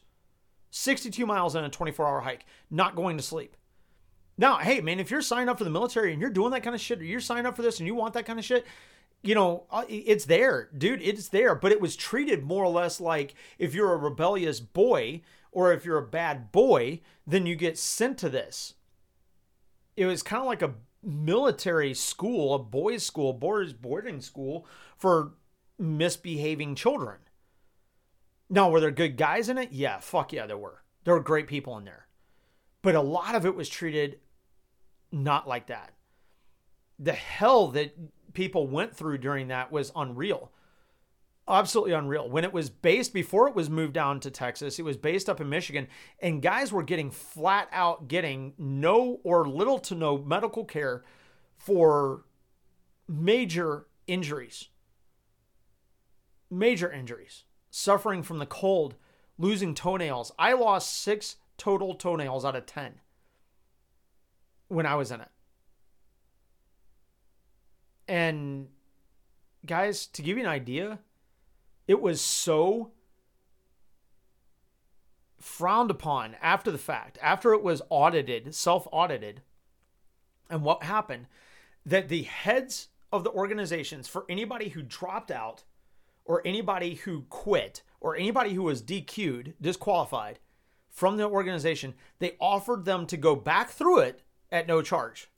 Hey, we beat the fuck out of you. We treated you like shit. But you can go back. You, had to pay for this. This wasn't volunteer, by the way, guys. You had to pay for it. You had to pay for this shit. All right? You had to pay to go and get your ass kicked all over the place. And at the time, if I remember correctly, it was like $1,600, $1,700 for the first phase of alert. And then you went to basically like what was MOS or IT school. So post basic training, which was 16 weeks. You went to it after that, and that was schooling in specifics like scuba diving, pilot's license, um, you know, stuff like that. And depending on what you chose, it determined how much it cost. Which I understand recouping some cost. Like I get it, dude, but bro, like what the fuck? So expensive. But they they said, hey, look, you can come back through it and we won't charge you. okay, no. Um, like I said, Bill Gothard led a modest life on the surface. The man dressed the same, he looked the same, everything's like that. But, and he never married. Um, he had a huge old car that he drove. I think it was a Lincoln, if I remember correctly. It was a big fucking boat of a car. Um, he took a very modest salary. Keep in mind, keep in mind that he even though he, he did that, everything was paid for. You know, he had him on salary, but they had cafeterias where he could eat. He had him on salary, but he had a place where he could always sleep. He had his own home. He had his home near Oak Brook. He had his home in Hinsdale. He had a place to sleep at any one of these locations. And hey, he didn't have to pay for a flight because in 1979, they already owned a turboprop. They purchased a Learjet, and that's what he used to fly between seminars and meetings. He never flew flew commercial, and I mean I shouldn't say never, but he very rarely flew commercial. And on top of that, if you want to dive into it even further, I know for a fact he had one of those big, huge, like conversion style type vans that was like pimped the fuck out, had candy in it and shit like that. Um, IBLP put a lot of money into its properties and and what like that. And that's when it increased and it expanded and it got bigger and bigger and bigger. But the the thing with IBLP is they never pissed anybody off. They weren't doing anything wrong on the surface.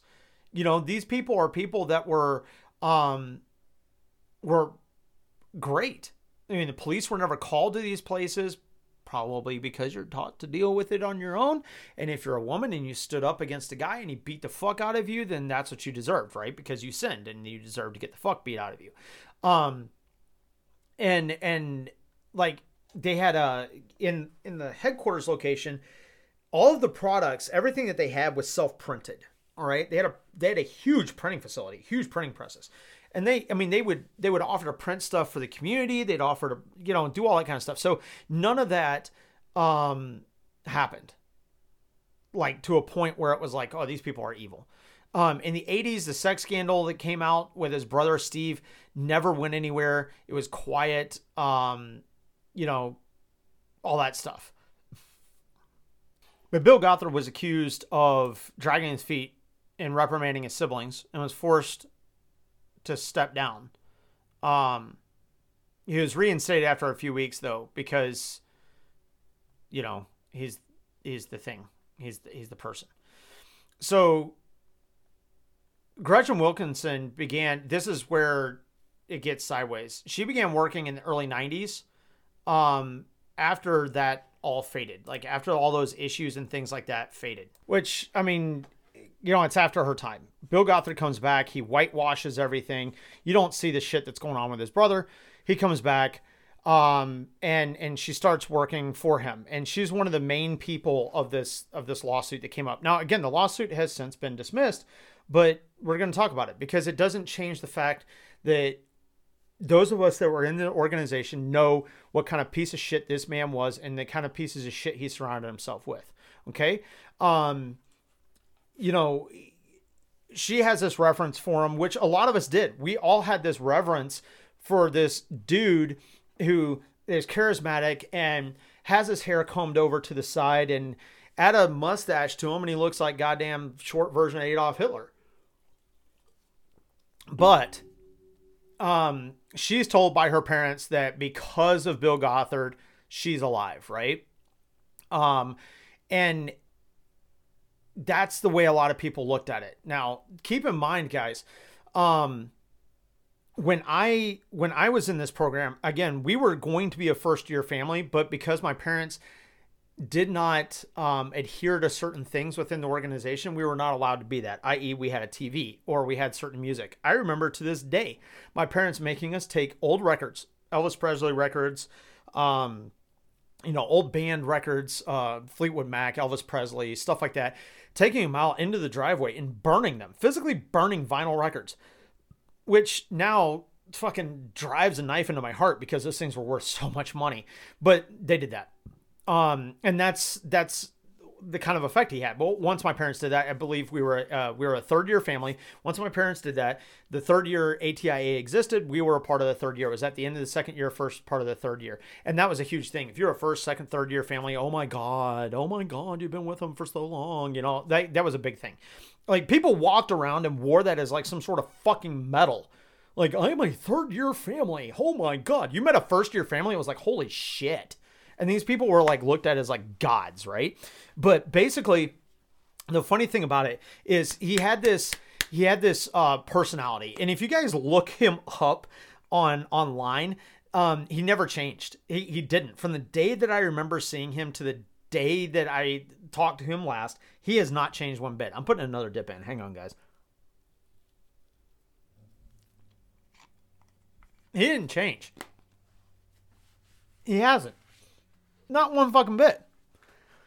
Um, he like, I don't know what kind of fucking Botox or whatever he used, but I'm serious. This guy has not aged.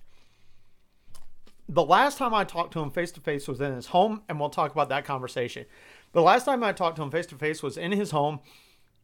The meeting was set up by somebody who's still close to him to this day, who he and I have had major disagreements with each other. I will not mention his name because I do not want his family getting hell, even though I do not agree with him whatsoever. Um,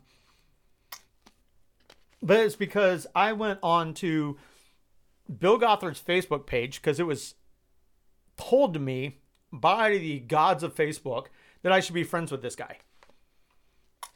Private, regular, normal Facebook page. So I sent him a message and I was like, I want to talk to you you're a piece of shit and you ruined my life. And that's how that started. So we'll, we'll go into that in just a second. After we get through this part, we'll go into that. We'll go into the lawsuit stuff. We'll talk about that stuff and we'll move on. If I have to do a two part series to this, I will. But basically, um, Bill Gothard, to give you guys a, a, a, kind of an idea what he looks like, he looks like Dennis Hopper. Um, he has this like kind of high forehead and he has a real round face and he's short. Um, he has dark hair and he dyes his hair. It's like I mean you can tell. You get up close to him and you can tell that he dyes his hair.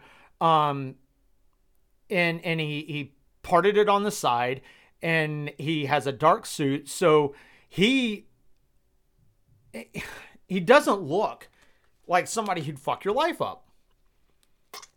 Honestly, he looks just like this weird like dude he, he's so unassuming and he's a little dude he's not that tall he's probably five five and he's just he's just kind of heavier set, unassuming, kind of mild mannered, timid dude until he talks. And then when he talks, and I remember the first first stuff they did was all on an overhead projector, and they'd have like these big movie style type TVs, and would do it, you know, project it up on the big screens and he used an overhead projector like where you can write on it, like the old school ones where you put like the the overlays down, like the the clear overlays, and it'd have like overlays and he'd draw on it and write on it, and he had this pretty handwriting and um no, he would he would write on this stuff and he would talk about it and he'd draw drawings and he'd he'd write and fill in blanks and you had this paper when you went to the IBLP you had a booklet and he'd fill in the blanks on the booklet and he'd write your notes and you have highlighters and that was his thing. And then he went to overhead projectors, which like projected up everything on like PowerPoints, right?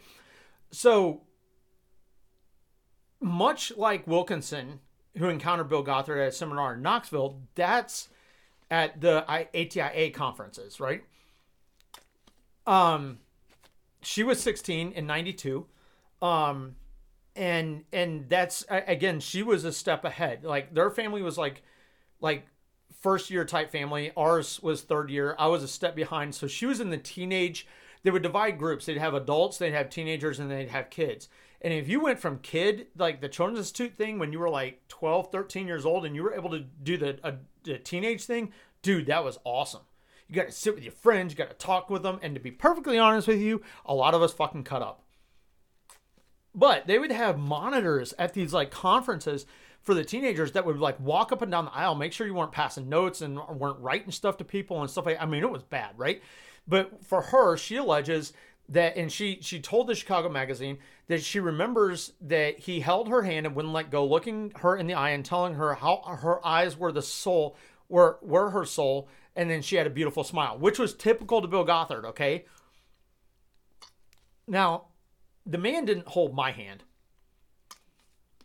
But he told me several times that I had piercing blue eyes and that they were the window to my soul and they and my soul and my countenance was so bright and that my smile was um what was the word he used? He used it at chalk car it wasn't electrifying. My smile was charismatic and my smile would bring people to to christ. I'm like dude my smile? Dude i got braces in my mouth. Are you fucking blind? Like are you serious? Um so he asked her to work in hinsdale much like he asked me to work in indianapolis and at headquarters as well um, and during that during that time in Knoxville, he actually asked her to do it, and she was like, "Oh my god, I'm totally on this." Um, you know, and and he he would pick out people specifically at these conferences to go work there. Um, and and be in Chicago with him in Hinsdale, and he would pick them out at the conferences if you interacted with him enough, the whole idea was if you were a person that wanted to work at one of these things, you got close to Bill Gothard, or got close to one of his people, close enough that they'd say, "Come work here," and that was a huge thing. Bill Gothard asked me to work at this thing. Such and so asked me to work at this thing. Now, we'll go to Rachel Frost. I know Rachel Frost. I would not call her a friend by any means. I have not talked to her very much at, well, I have not talked to her at all since I left the program, but I know Rachel. And she had a similar story. She was at the event in Knoxville. She was a part of the orchestra. Um, and she was looking for her flute when Bill introduced himself. She claims, this is what these are her words, quote unquote, he just came up to me, tapped me on the shoulder, and gave me a once over. End quote. She was thrilled to be in his presence, like many of us are. And then I go on. It was something you dreamed about, meeting Bill Gothard in the flesh. It was like the President of the United States tapping you on the shoulder. You don't expect it. In our world, conservative homeschooling world, he was everything. There's hundreds of people that are wanting touch the hem of his garment, and that is exactly the way it is put. I could not put it any better. Rachel, if you hear this, I cannot applaud you anymore for that statement. That is what it was. Guys, it was so ridiculous. I remember I remember being in his presence, being around him at 14, 15 years old. The day he signed my Bible, I opened up my Bible to the cover page and he signed it was like, "Oh my god."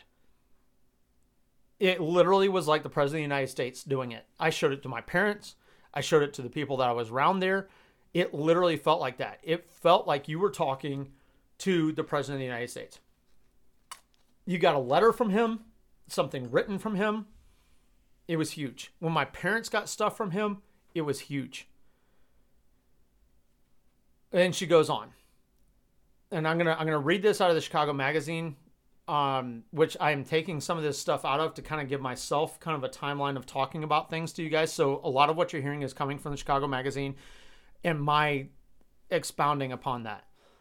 She said that Gothard asked her if she would ever consider working for IBLP. She would love to, she told him, but she was only 15.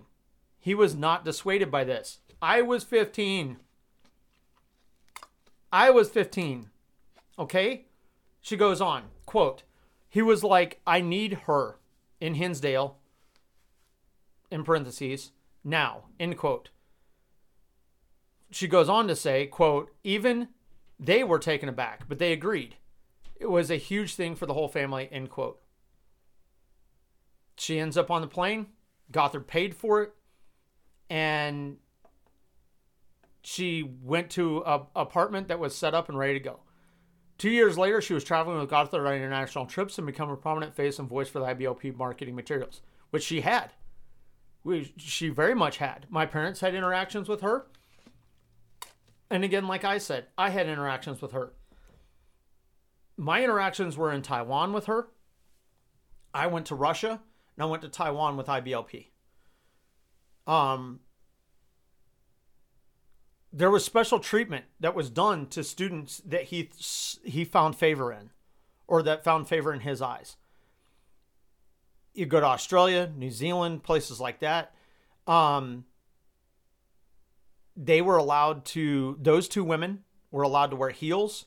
They wore red nail polish. They dressed a little bit less conservatively, and they stood out. He wanted them to stand out. Um, but then both of those women started looking at him differently. And Frost t- uh, recounts a staff lunch, and she was invited by Gothard to sit at his table at a staff lunch, and she felt his foot nudge her, and she was like, "Well, what the fuck?" And and this is her quote: "I was thinking, oh, that was a total mistake. It was my mistake." She recalls. Then the next few times, his foot would be going further up her calf. End quote.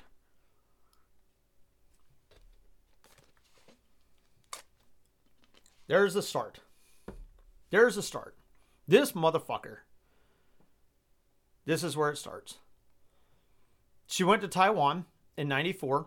I had interactions with her doing that. They had a they had a like an international they would call it like an international meeting. They would meet with the authorities as high up as they could get and and all the way up to presidency level as high up as they could get to talk to the authorities about being there. Which, hey, look, I understand. If you're running a business or organization, you want to meet with as high up as you can be so that you're accepted there. You get the blessing of the government, right?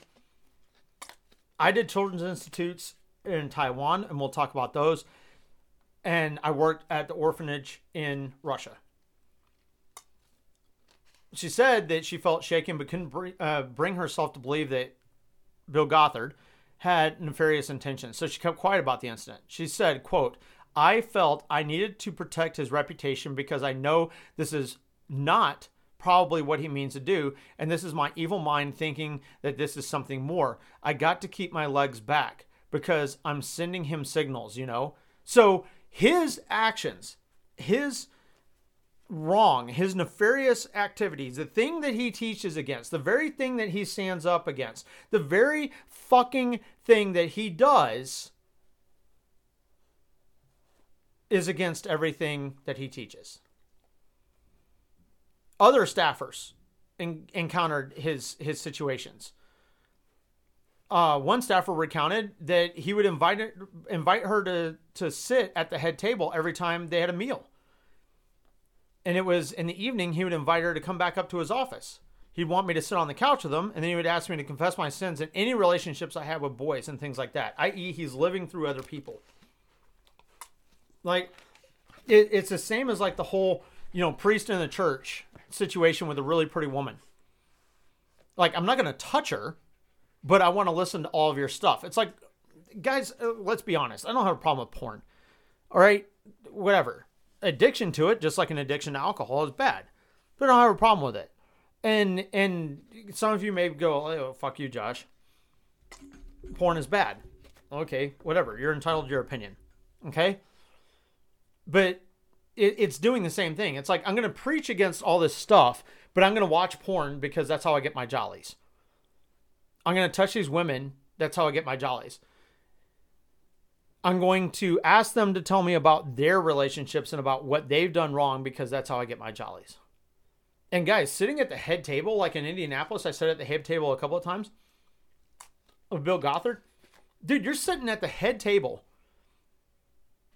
that was usually up at the like the front side of the room with three or four hundred other people in the room and as little as like 120 to 200 people in the room and you're sitting with bill gothard dude people wanted to talk to you people wanted to be around you and this she she keeps on going. She said he he kept bumping his uh, bumping his feet.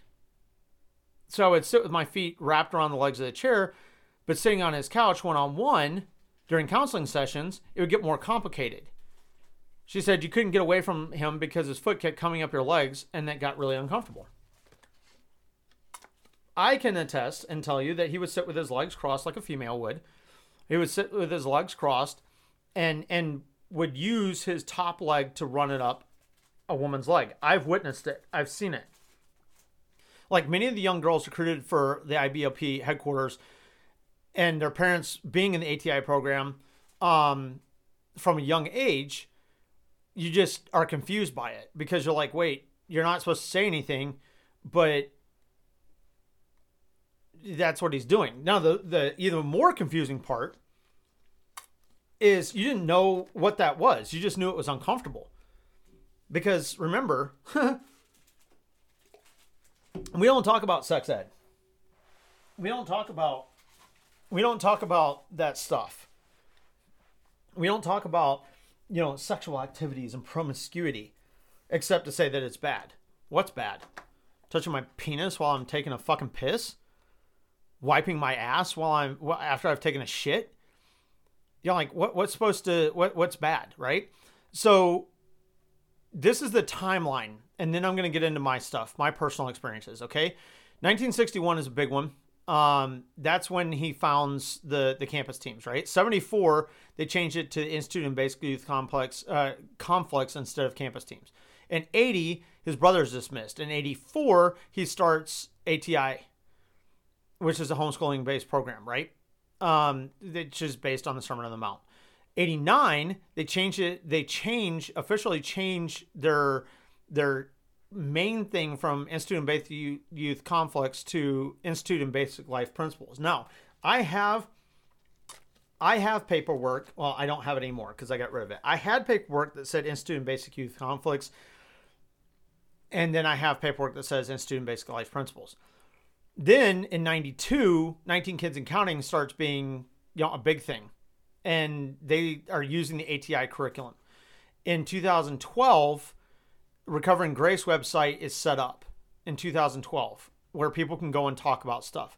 2014, they start the probe into Bill Gothard. He steps down. He apologized for holding of hands, hugs, and touching of feet or hair with young ladies. That's what he says he's done wrong. But they were not intended to be sexual. Quote unquote, they crossed the boundaries of discretion and violated the trust. Cool cool, dude.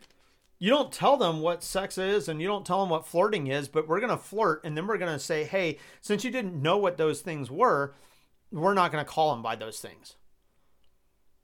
Then in 2014, later in 2014, they conclude that he just acted inappropriately, not criminally.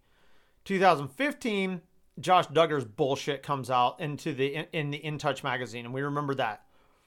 And he was treated at the Little Rock Center um, 2015, they announced that relocating from Hinsdale to Big Sandy, and Hinsdale still sits empty to this day. I was I went by it recently, and it still is empty. In 2015, later in 2015, they sue IBLP. Um, and that lawsuit goes back all the way to 92, as far back as 92. 2016, more people in, uh, you know, get on that lawsuit, and the number of plaintiffs gets to 18 plaintiffs. 2016, Gothard and IBLP file a motion to dismiss the lawsuit on technical grounds, claiming, um, among other things, that the statute of limitations had expired. Notice, notice, and this is what I want to bring up, guys. Had the statute of limitations expired? Yes. By law, yes. They had expired. They had 100% expired. That's their defense. Think about that, guys. That's their motherfucking defense. Statute of limitations expired. Not that it hadn't happened. Not that it was wrong. Not that legally he should be held liable along with IBLP. But that it had expired. Good lawyers, man. Good fucking lawyers. Not even going to deny it. Real good motherfucking lawyers. Still wrong. Now, in Frost's case, which is the most disturbing incident, came one night when she was riding in the car with Bill Gothard, more than likely his van, because he didn't drive. I mean, when he drove, he drove her on campus, but otherwise he didn't drive. He had a driver. He always had drivers. I witnessed the drivers. I've seen the drivers. I've seen the inside of his van. Never rode in it. Saw the inside of it. He, uh, she alleged that at, at, at one point in this ride, that he leaned forward and roughly grabbed almost all of her hair close to the nape of her neck with his fist and whispered through clenched teeth, I love your hair. So, we go with an old man who is sexually fucking frustrated and is doing the very thing that he's not supposed to do. If you guys hear my dog, that's that's Toro in the background. He's he's sitting here in the office with me, and um and he's he's letting me know that I'm getting a little bit amped up. He's trained to um, feel blood pressure and a- anxiety and whatnot like that. So you're going to hear that a little bit. All right. She goes on to say that I was just completely, or she says, and I'm going to quote this. I'm going to read this. It was a, it was just a shock to me that like, okay, I can't explain this anymore. I remember being in turmoil, wanting to talk about this with somebody because I totally felt like he crossed the line there. But you just don't talk against God's anointed. Ironic. Ironic. That's all I got to say is ironic. Again, he has created such a persona for himself and has gone above and beyond for himself to this point where it's like you regard him on such a high scale that you're not going to do anything to him.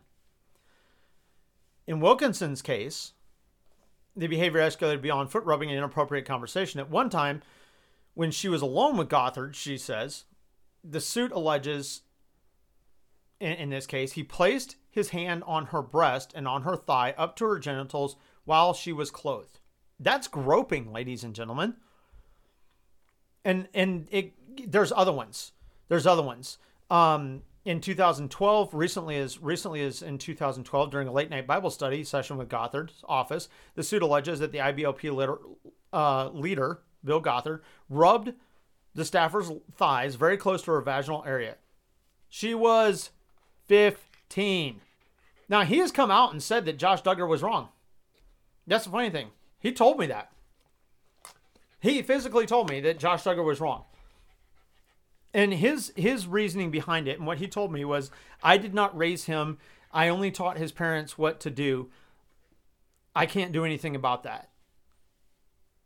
It was all about him. He wouldn't condemn it. It was all about him.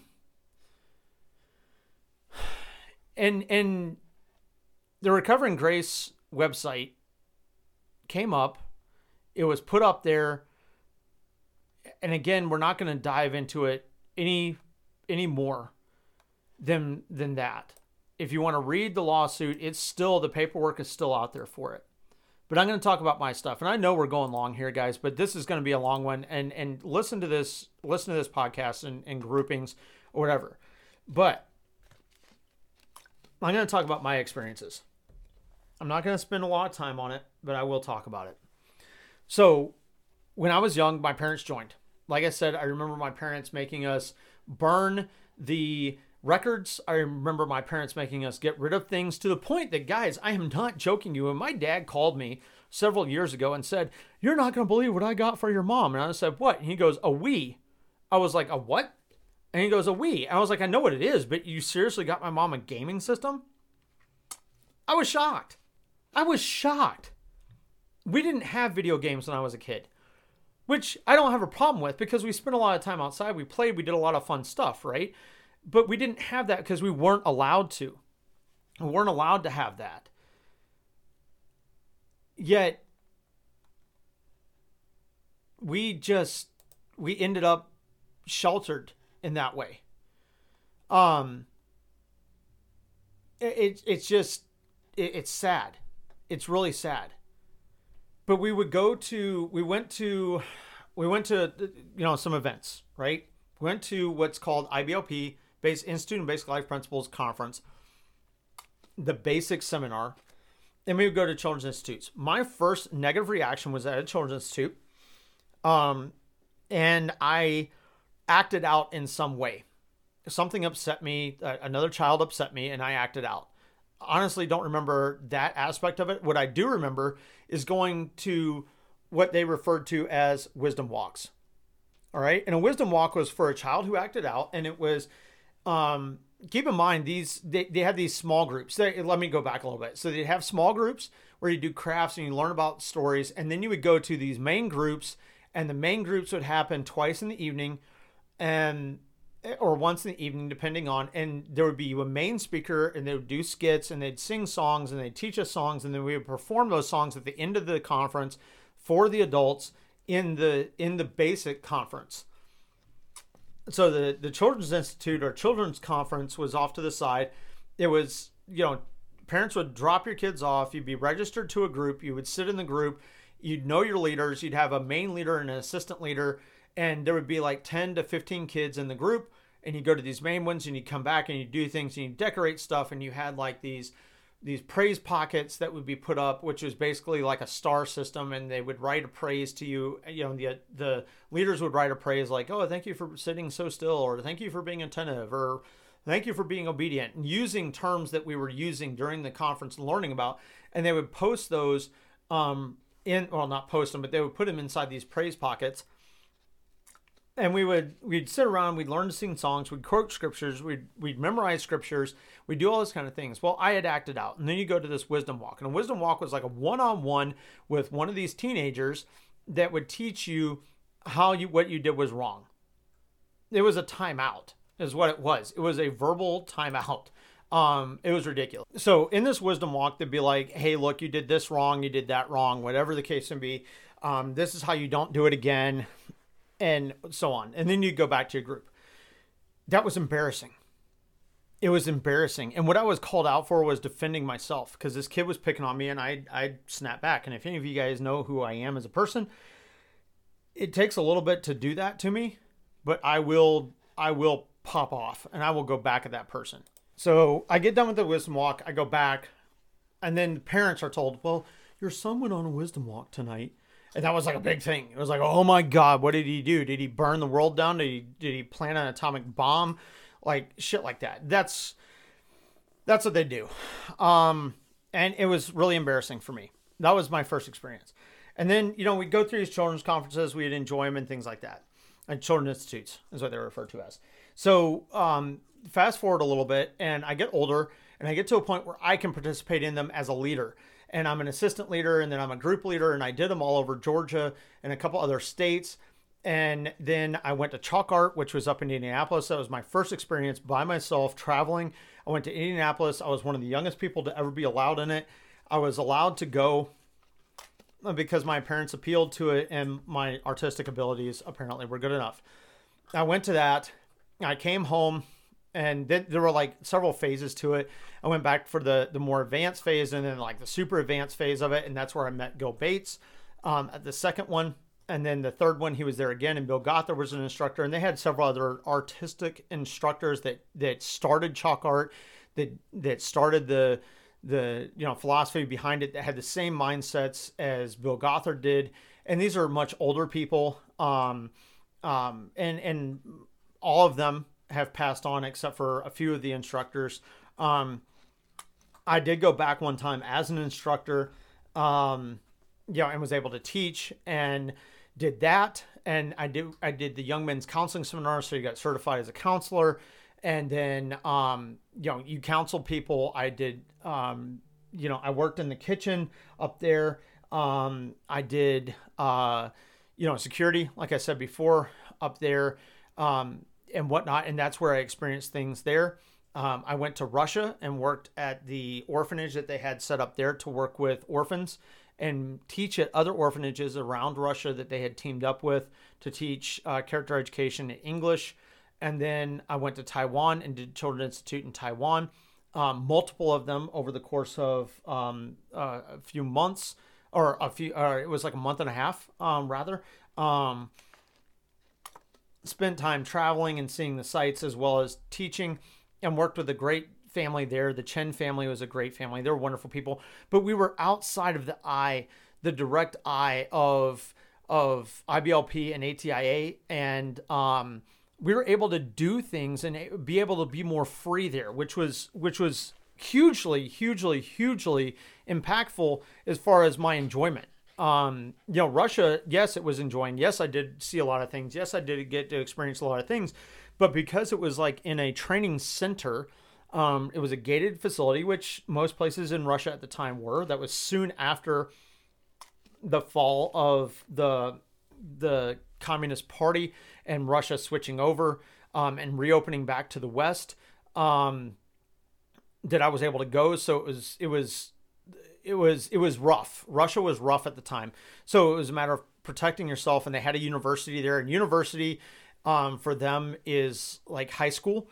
Um, and uh, you know they had older students there. They had some they had some juvenile delinquents there that they worked with, and then children that were staying with families, like almost like a foster type of situation.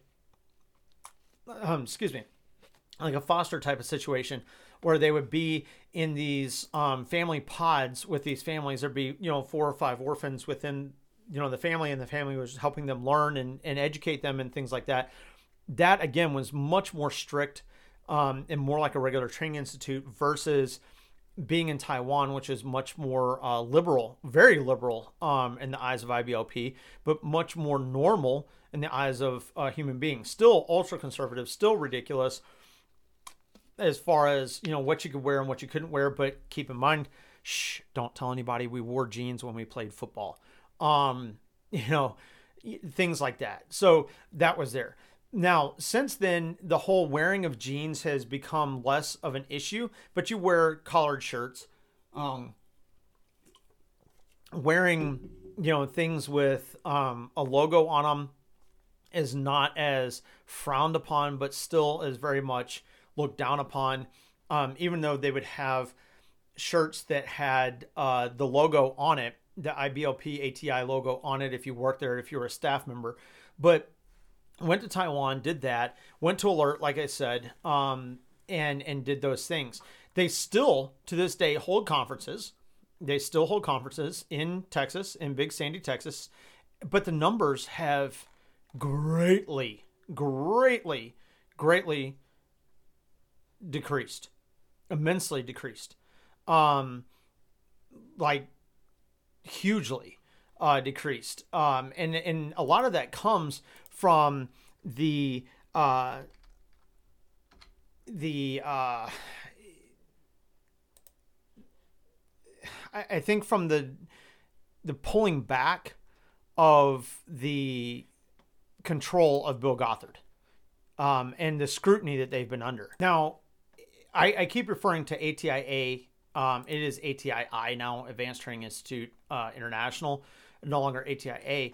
But um, the people that are kind of in in the forefront for this are people like Gary Fraley and uh, Bob Newhouse, and and it has gotten less structured. Um, in a sense of like the whole idea of of the control and whatnot like that that um that exists. But i'm to read a little bit from their website and kind of give you guys an idea. Um what i was brought underneath and i'll and i'll explain some more again of myself but it's building uh foundations of godly generations. It's turning the uh turning the father's heart to his children. Um notice nothing about mothers. Um um, you know, it's it's the teachings of Jesus Christ. Again, still Sermon on the Mount is primary source of teaching linguistics, law, history, science, and medicine. Um, and it, it's very abbreviated. It's it's oddly abbreviated. Uh, I'm gonna I'm gonna just kind of say that. Um, within the curriculum itself, it's it's scripture is the main textbooks for building of all life, including education on Christ. Um, again 3000 pages contained in 54 wisdom books with 111 verses and, and about the sermon on the mount. It is so hyper focused on one subject it's ridiculous. Um the idea behind it um and the idea behind the whole I, ideal of ATIA is that it's so hyper focused that you cannot get away from that one thing. Um, for those of you who are wondering, their, their address is now One Academy Boulevard, Big Sandy. You cannot apply online. You cannot do that. You have to talk to an individual. You have to talk to a team of people, um, and you have to talk to what they're what they're doing. If you look at their website as a whole, it is very locked down. Is very very locked down. Like they're not really talking about a lot of stuff. They really aren't. Um, they talk about their family camp that they have, which is held in Big Sandy. They talk about their online resources. They talk about their training library. They talk a little bit about their curriculum, and then they allow you to get support from that. Um, that's about it. I'm gonna pull up alert because I'm gonna talk about alert for a minute here and the the detriment that it was to me. Um, and and we'll go from there. As I'm doing that, I'm gonna um. Let's see here. Okay, Air Land emergency resource team. There we go. Um, as that's coming up, the problem with it and the detriment that it was is just like in the military, they beat you down to to rebuild you in a certain way, right? But it is a three phase Christian discipline and career training program. Um, phase one, like I said, is like boot camp. Phase two teaches you um, basic overall helping people skills, and then phase three is like the defined skills. And guys, don't get me wrong, there are people that have become firefighters and pilots and stuff like that from it. Um, and and what they've done with that is is incredible. Um, in spite of everything, um, the basic training people um, that do this are people that have been through the program, much like the military, all that stuff. Did they did they roll it down and, and make it a little bit less crazy? Yeah, hundred percent. But um, if you want to go to basic training, you're looking at forty five hundred dollars. Second phase is almost forty seven hundred dollars. Um, learning leadership and communication is $4,100. To become basic training cadre, so to be authority during basic training is $4,000. The fire academy is $6,000. The um, technical rescue, um, like, you know, rescuing people off of mountains, etc., is 50, almost $5,600. Diving is not offered um, as of right now, but that is something that they offer. Aviation is twelve thousand dollars, which guys to get your pilot's license is going to cost about that much anyway. Um, to do EMT basic training is forty five hundred dollars. To go on missions, um, where you're you're going out and helping people, it costs you money. It costs you forty eight hundred dollars to do it. Um, the whole idea behind doing this is, I mean, and keep in mind they do have financial aid.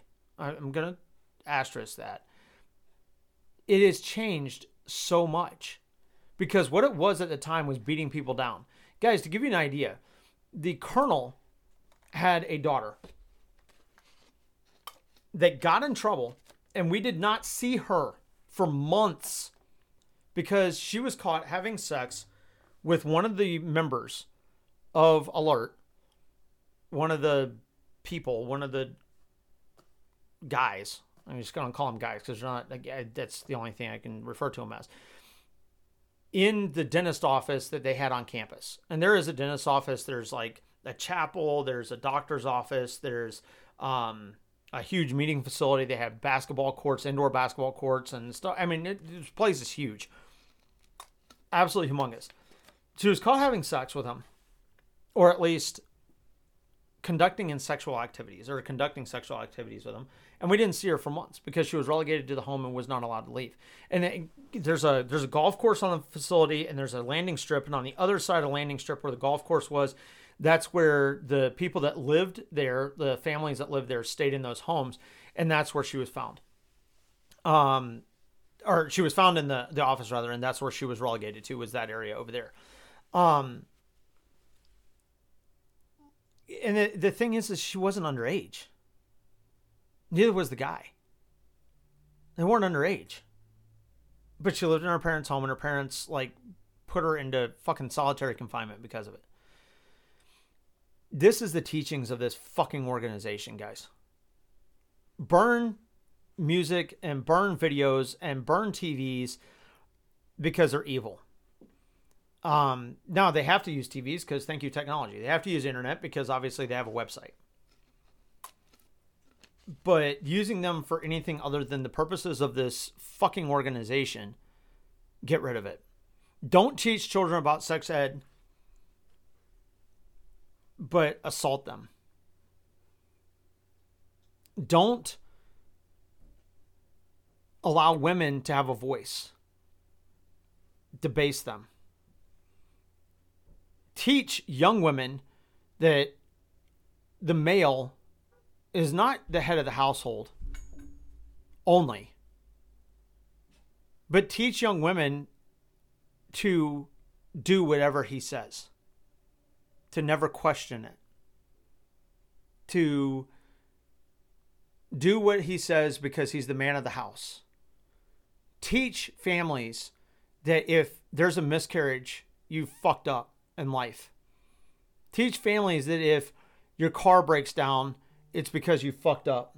You know, bad things happen to you, it's because you weren't godly enough or you didn't do XYZ or, you know, whatever. The thing is, guys, it's a cult. It's it's it is a cult. Um under the guises of Christianity. And that's the bad part. Um you know, it's the the the sad part is the sad part is is the organization was so large and it was it is still followed to this day by such religious zealots that any speaking out against it has been quashed. It's been it's been pushed to the side. It's been said that you know those of us who've spoken out against this fucking piece of shit human being bill gothard which i will talk about our conversation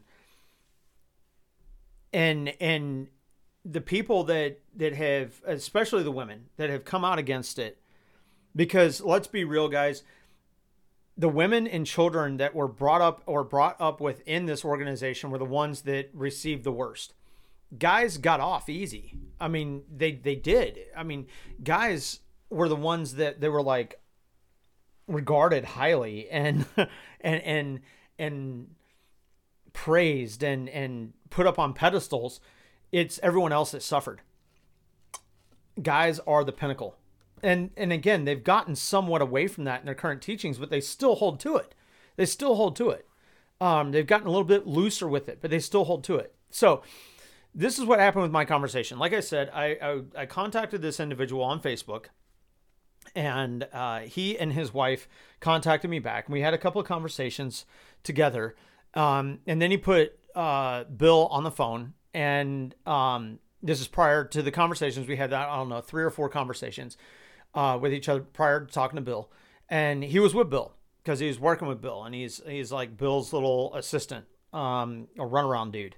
And uh, this is a family that functions, excuse me, very much like the Duggars, um, in very many ways, just not on TV. Um, so he puts Bill on the phone and he, he gets him he gets him talking to me and we we have a discussion. Um, and the discussion, as typical to Bill Gothard, is very calm.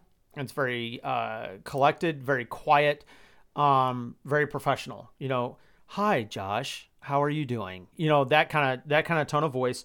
And again, you know, I was like, I'm I'm fine. You know, whatever. Um, I mean, perfectly honest, I was standoffish. Um, and and at that point, uh, emotionally charged. And when I talked to my parents about the conversation that I had with them, I told them, I was like, you know, it took me years to get to the point where I could talk to this guy without wanting to fucking chew his head off and eat his face off. And I mean, as you guys know, I use strong language, and this man probably has never heard the word fuck in his life. Um, or if he has, he's tried to, you know, exit it out of his brain rapidly and probably went through a bunch of, um, you know, confessions and pray, uh, praying and stuff like that to get it out of his head. So I, um, like I said, I'm on the phone with him, and he starts off and he goes, "Yeah, I know who your parents are." Blah blah blah blah blah. And I'm like, "Oh, that's great, fine and dandy." And I'm like, "Look, I'm gonna be perfectly honest with you, man.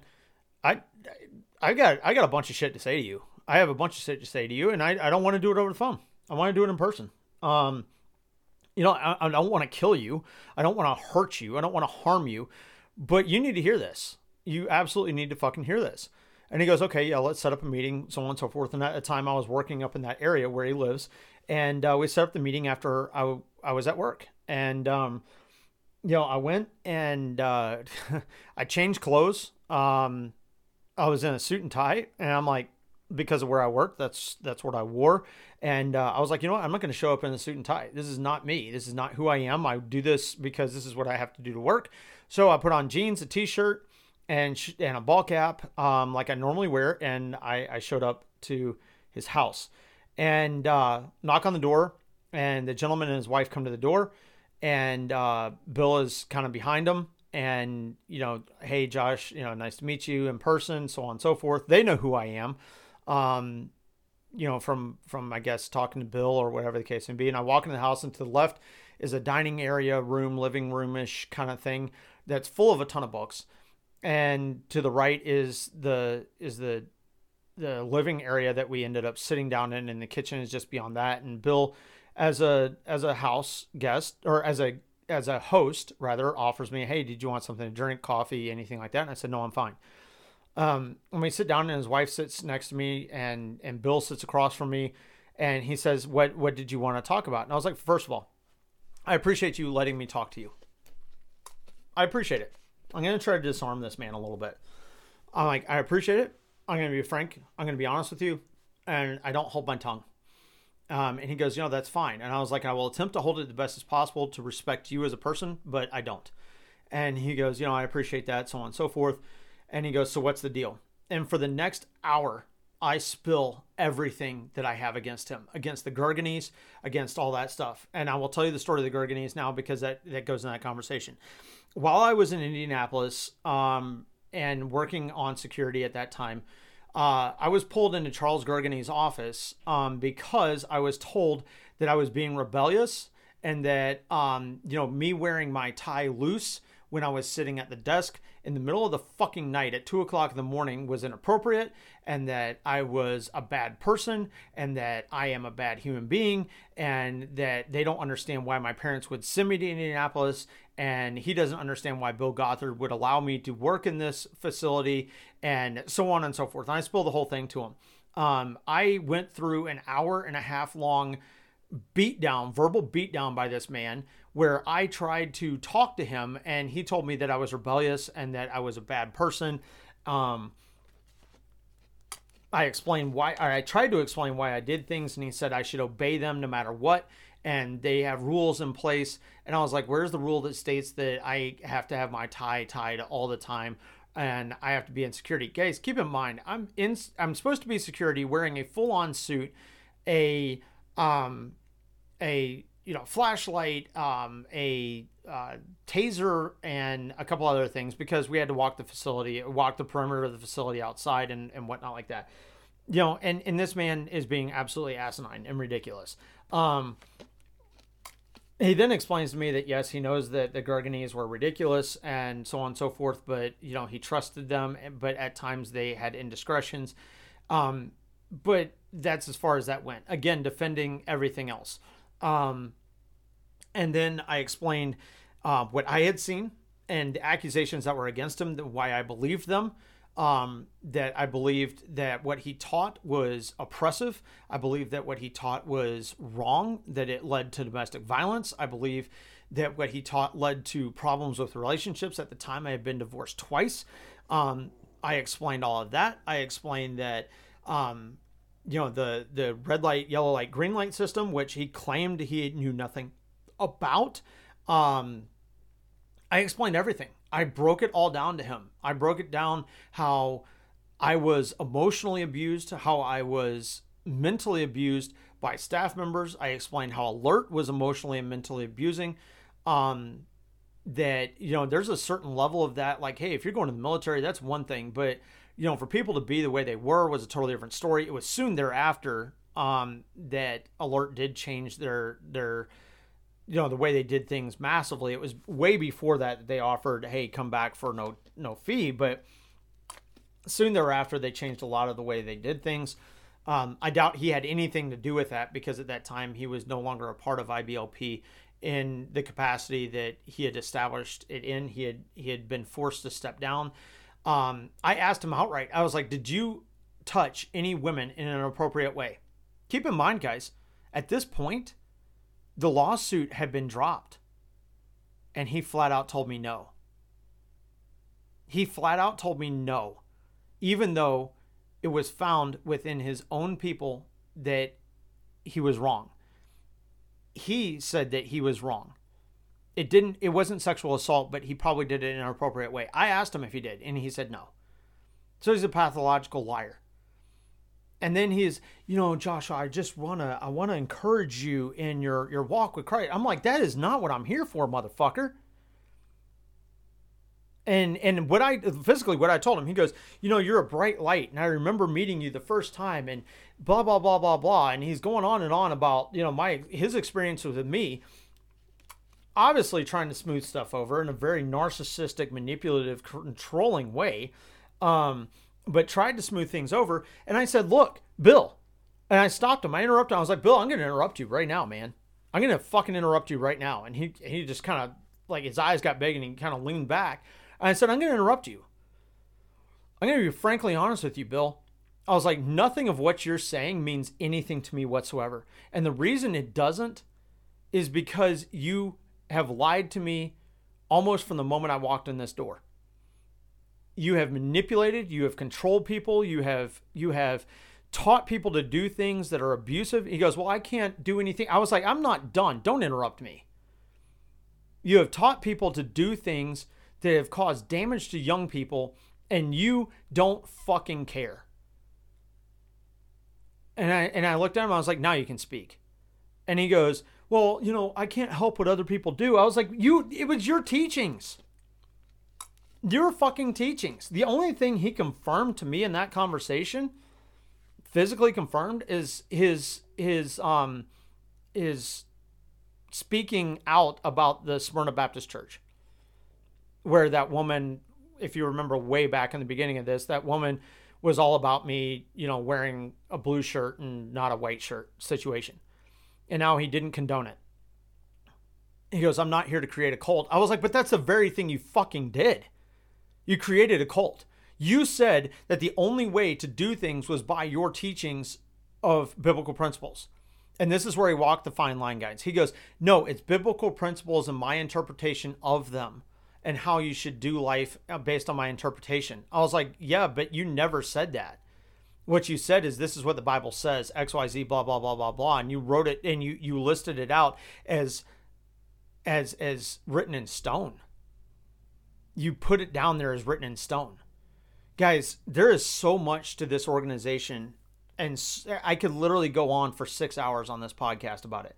But there is so much to this organization that's twisted and warped the regulatory aspects of it, the controlling narcissistic aspects of the leadership within this community, of the leadership within his organization, of him, and then him stepping down and then still blindly supporting IBLP and acting as if it's his thing. And guys, I'm not shitting you. I swear to you on a stack of fucking Bibles.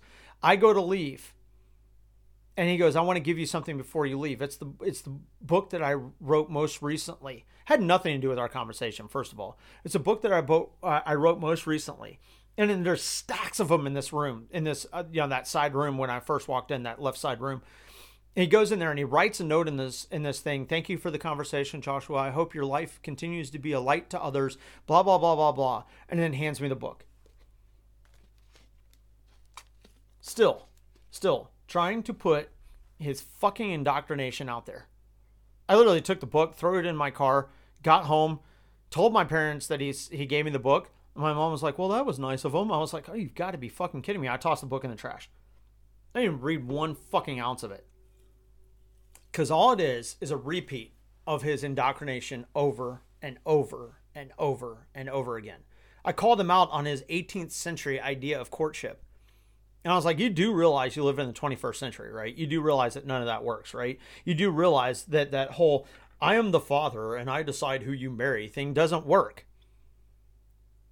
Who I fall in love with and who I care about, if it doesn't align with my parents, is the only way or is is my my cue to disregard and toss away that relationship. It could be the very relationship that is the best thing for me. It could be the very relationship that is the one that I need and the person that fits me the best, my soulmate, my person. But because my father does not agree with it or her father doesn't agree with it, I can't marry that person because I'm not up to their standards. It, it's pathetic. It's absolutely fucking pathetic. Think about this for a second, guys. I meet the person of, of my dreams. I meet Alyssa. And my parents don't approve. She's not a murderer. She's not a drug addict. She's not an alcoholic. She's not destructive. She's none of those things, right? The things by conventional standards, she is none of those negative things. She's positive. She's everything that I need in my life. She balances me out. She does all those things.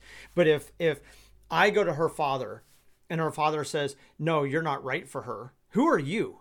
Who the fuck are you? You know, what if what if Joe goes to Sue, Sue's father, and says, "I want to marry Sue. I want to court Sue." We're going to use their terminology. I want to court Sue. And he goes, "Well, you're not right for it." Father's emotionally disconnected. He's not he's he doesn't have the best interests of his child at heart. Maybe he's a controlling psychopath that Bill Gothard has allowed because, you know, you know, father figure in the household and he's the head of the house and you know he's that and he's a narcissistic controlling manipulative you know demeaning individual under the guises of he is the leader of his house and you're supposed to follow him uh, he tells me a good guy a nice guy or he tells joe the good guy the nice guy the the great guy that he can't be with his daughter because you know joe's not good enough. And Sue misses out on marrying the man that's meant for her because he's not in the IBLP or ATI program because he doesn't meet up to this narcissistic, manipulative, controlling person's um, standards that they're not good enough. Guys, we saw that. If you if you if you don't know what I'm talking about, you can go to watch 19 Kids and Counting or watch the uh, the Bates show. I can't remember what the Bates show was, but you watch it and you see how they talk to them it is so insincere. It's so superficial. It's so put on. It's so Hallmark movie esque that it's fake. Not a single thing about Jim Bob is real. Not a single thing about Michelle is real, except the, the belief in their own narcissistic, manipulative, controlling fucking bullshit. And I'm using them as an example, but they are a prime example of the people that blindly follow Bill Gothard or follow IBLP or ATI as law, as religious zealots. It's not real. Most of the stuff that they teach, I would challenge anyone to to question it to bring up an alter uh, an, an alternative wow, I can't even word right now, an alternative point of view to them and try to discuss it with them. They will demean your point of view, they will belittle your point of view, and they will tell you it's not godly. That is their argument. It's like arguing with somebody over something political, and the only thing they can do is attack you as a person. You're ugly. You're stupid. Your hair's not right. The funny thing is, is some of their own children have strayed away from their parents' control in such a strong way that it their parents even are trying to um, minimize it. The shows are trying to minimize it. You watch the kids. Watch the kids. Watch some of the older daughters. It's it's ironic how they are kind of doing their own thing now. You know, they got a couple of them that are a little bit out there, but it's ironic how they're doing their own thing now because they're realizing how ridiculous their parents were and this is not to, meant to cause division in their own family. I doubt very seriously they'll even hear this fucking podcast. But it's ironic. If you watch most of the family, and I've got many friends that I used to have, that I used to call friends that aren't friends anymore, or I don't talk to them. You know, we know each other, but I don't talk to them the way I used to because I moved and we've we've lost touch. But so many of the children, I would say uh, a good probably 60 to 70% of the children have swung back to the middle. Maybe they're still ultra conservative, but they're not cult conservative. And how they've stepped away from their parents' control and their and the control of ATI and IBLP and the teachings of it and have gone, you know what? This was out there. This was too strong. This is ridiculous. The sad part is, y'all, the sad part is, is still to this day, like I said before, speaking out against this organization, speaking out against Bill Gothard, speaking out against the ridiculously overbearing religious zealot hypocrisy of their teachings is still viewed as an attack on them versus this is what I've found. And and that's the that's the really really really sad part. Yeah, it yeah, I'm attacking your teachings. But I'm not attacking them maliciously. I'm attacking them saying this is where you're wrong. This is not right. And I would venture to say that a very large majority of this country, if they were allowed to take more than just a peek into the IBLP, ATIA, ATII organization and see what damage has been done, a very large majority of this country would go, What the fuck? This is a cult. And feel sorry for and listen to the students and the families that have been obliterated by this organization. Are there successes? Yes. Like with many other organizations, there's successes. You know, there's people that have been married for long periods of time within the organization because they found somebody of a like mind in the organization and they just hit it off and it's great. But I'd also challenge that relationship and not in a negative way, but just challenge them to find out how deep their relationship actually is and we go back to Josh Duggar. We make a full circle back to Josh Duggar and Anna Duggar, his wife. My guess is that um, Anna Duggar somehow stays with him. She didn't divorce him because that puts a bad mark on him. Even though he is obviously a threat to their own children, she doesn't divorce him. Do I hope she does? Yeah, I do. I hope she does. I hope this man is ostracized, left alone by his own family, and everything like that. Because what he's done is absolutely unbelievable. Absolutely unbelievable. Um, and it, I, I still think, though, that she doesn't do anything about it. I think that she very quietly slips into the shadows, doesn't divorce him.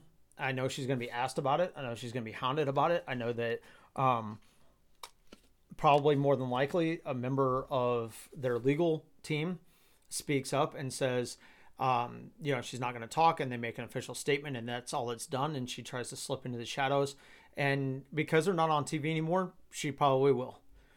Um, Jim Bob Duggar is not going to get elected. I'm going to go with it. He's not going to get elected. Um, he is running for office, but he will not get elected because of what's going on. Um, and to be frankly honest, I would never want that man elected into office. That guy is can you imagine those philosophies and those teachings coming out in his legislative mindset?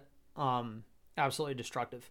Uh, this is this is up there with Handmaid's Tale kind of shit, guys. Um, but because of the family and because of what they believe and and everything like that, and you know they're entitled their own beliefs. They they are. Everybody's entitled their own beliefs. I'm not saying that they're that they're not. Um, but because of that, you're not going to see a divorce. I, that's my guess. Um, I, I bet money that you don't see a divorce. Uh, you know, I would I would assume that if it is, it is done so quietly that nobody even knows. Um, but I do not see a divorce. Um, I don't see her coming out and outright um, denouncing Josh. Uh, I see her and the family denouncing his actions, but not him. Um, you know, because that's the thought process. And yeah, it's it's not about it's not about the person, it's about what they did. I get that. But I don't see I don't see them coming out strong against him. Um I mean, I, they're going to have to say something. They are going to have to say something. But again, guys, the ideas and the teachings, all the way to the very, very tip top of what IBLP and ATI was started by, um, and the individual that started it, Bill Gothard, um, you're not going to see. You're not going to see it. You're, you're just not. Um, that's my opinion. That's how I believe. Um, that's what I feel. So, having said all that, this podcast has gone on for almost two hours and 45 minutes. I appreciate you guys listening. Uh, if you guys have questions about the organization and whatnot, and you want me to continue on with this podcast uh, topic, definitely hit me up on Instagram at Time Out with Josh. Let me know if you want to hear more, and I will definitely tell you guys more. Again, we're always looking for sponsors and guests, so let me know if you want to sponsor the show, keep us on the air, or guests that you may want uh, to be on the show. Shoot me a message on Instagram at Time Out with Josh. I appreciate you guys being here. Again, this has been the Time Out with Josh podcast, and I am really honored that you listened. Thanks, guys.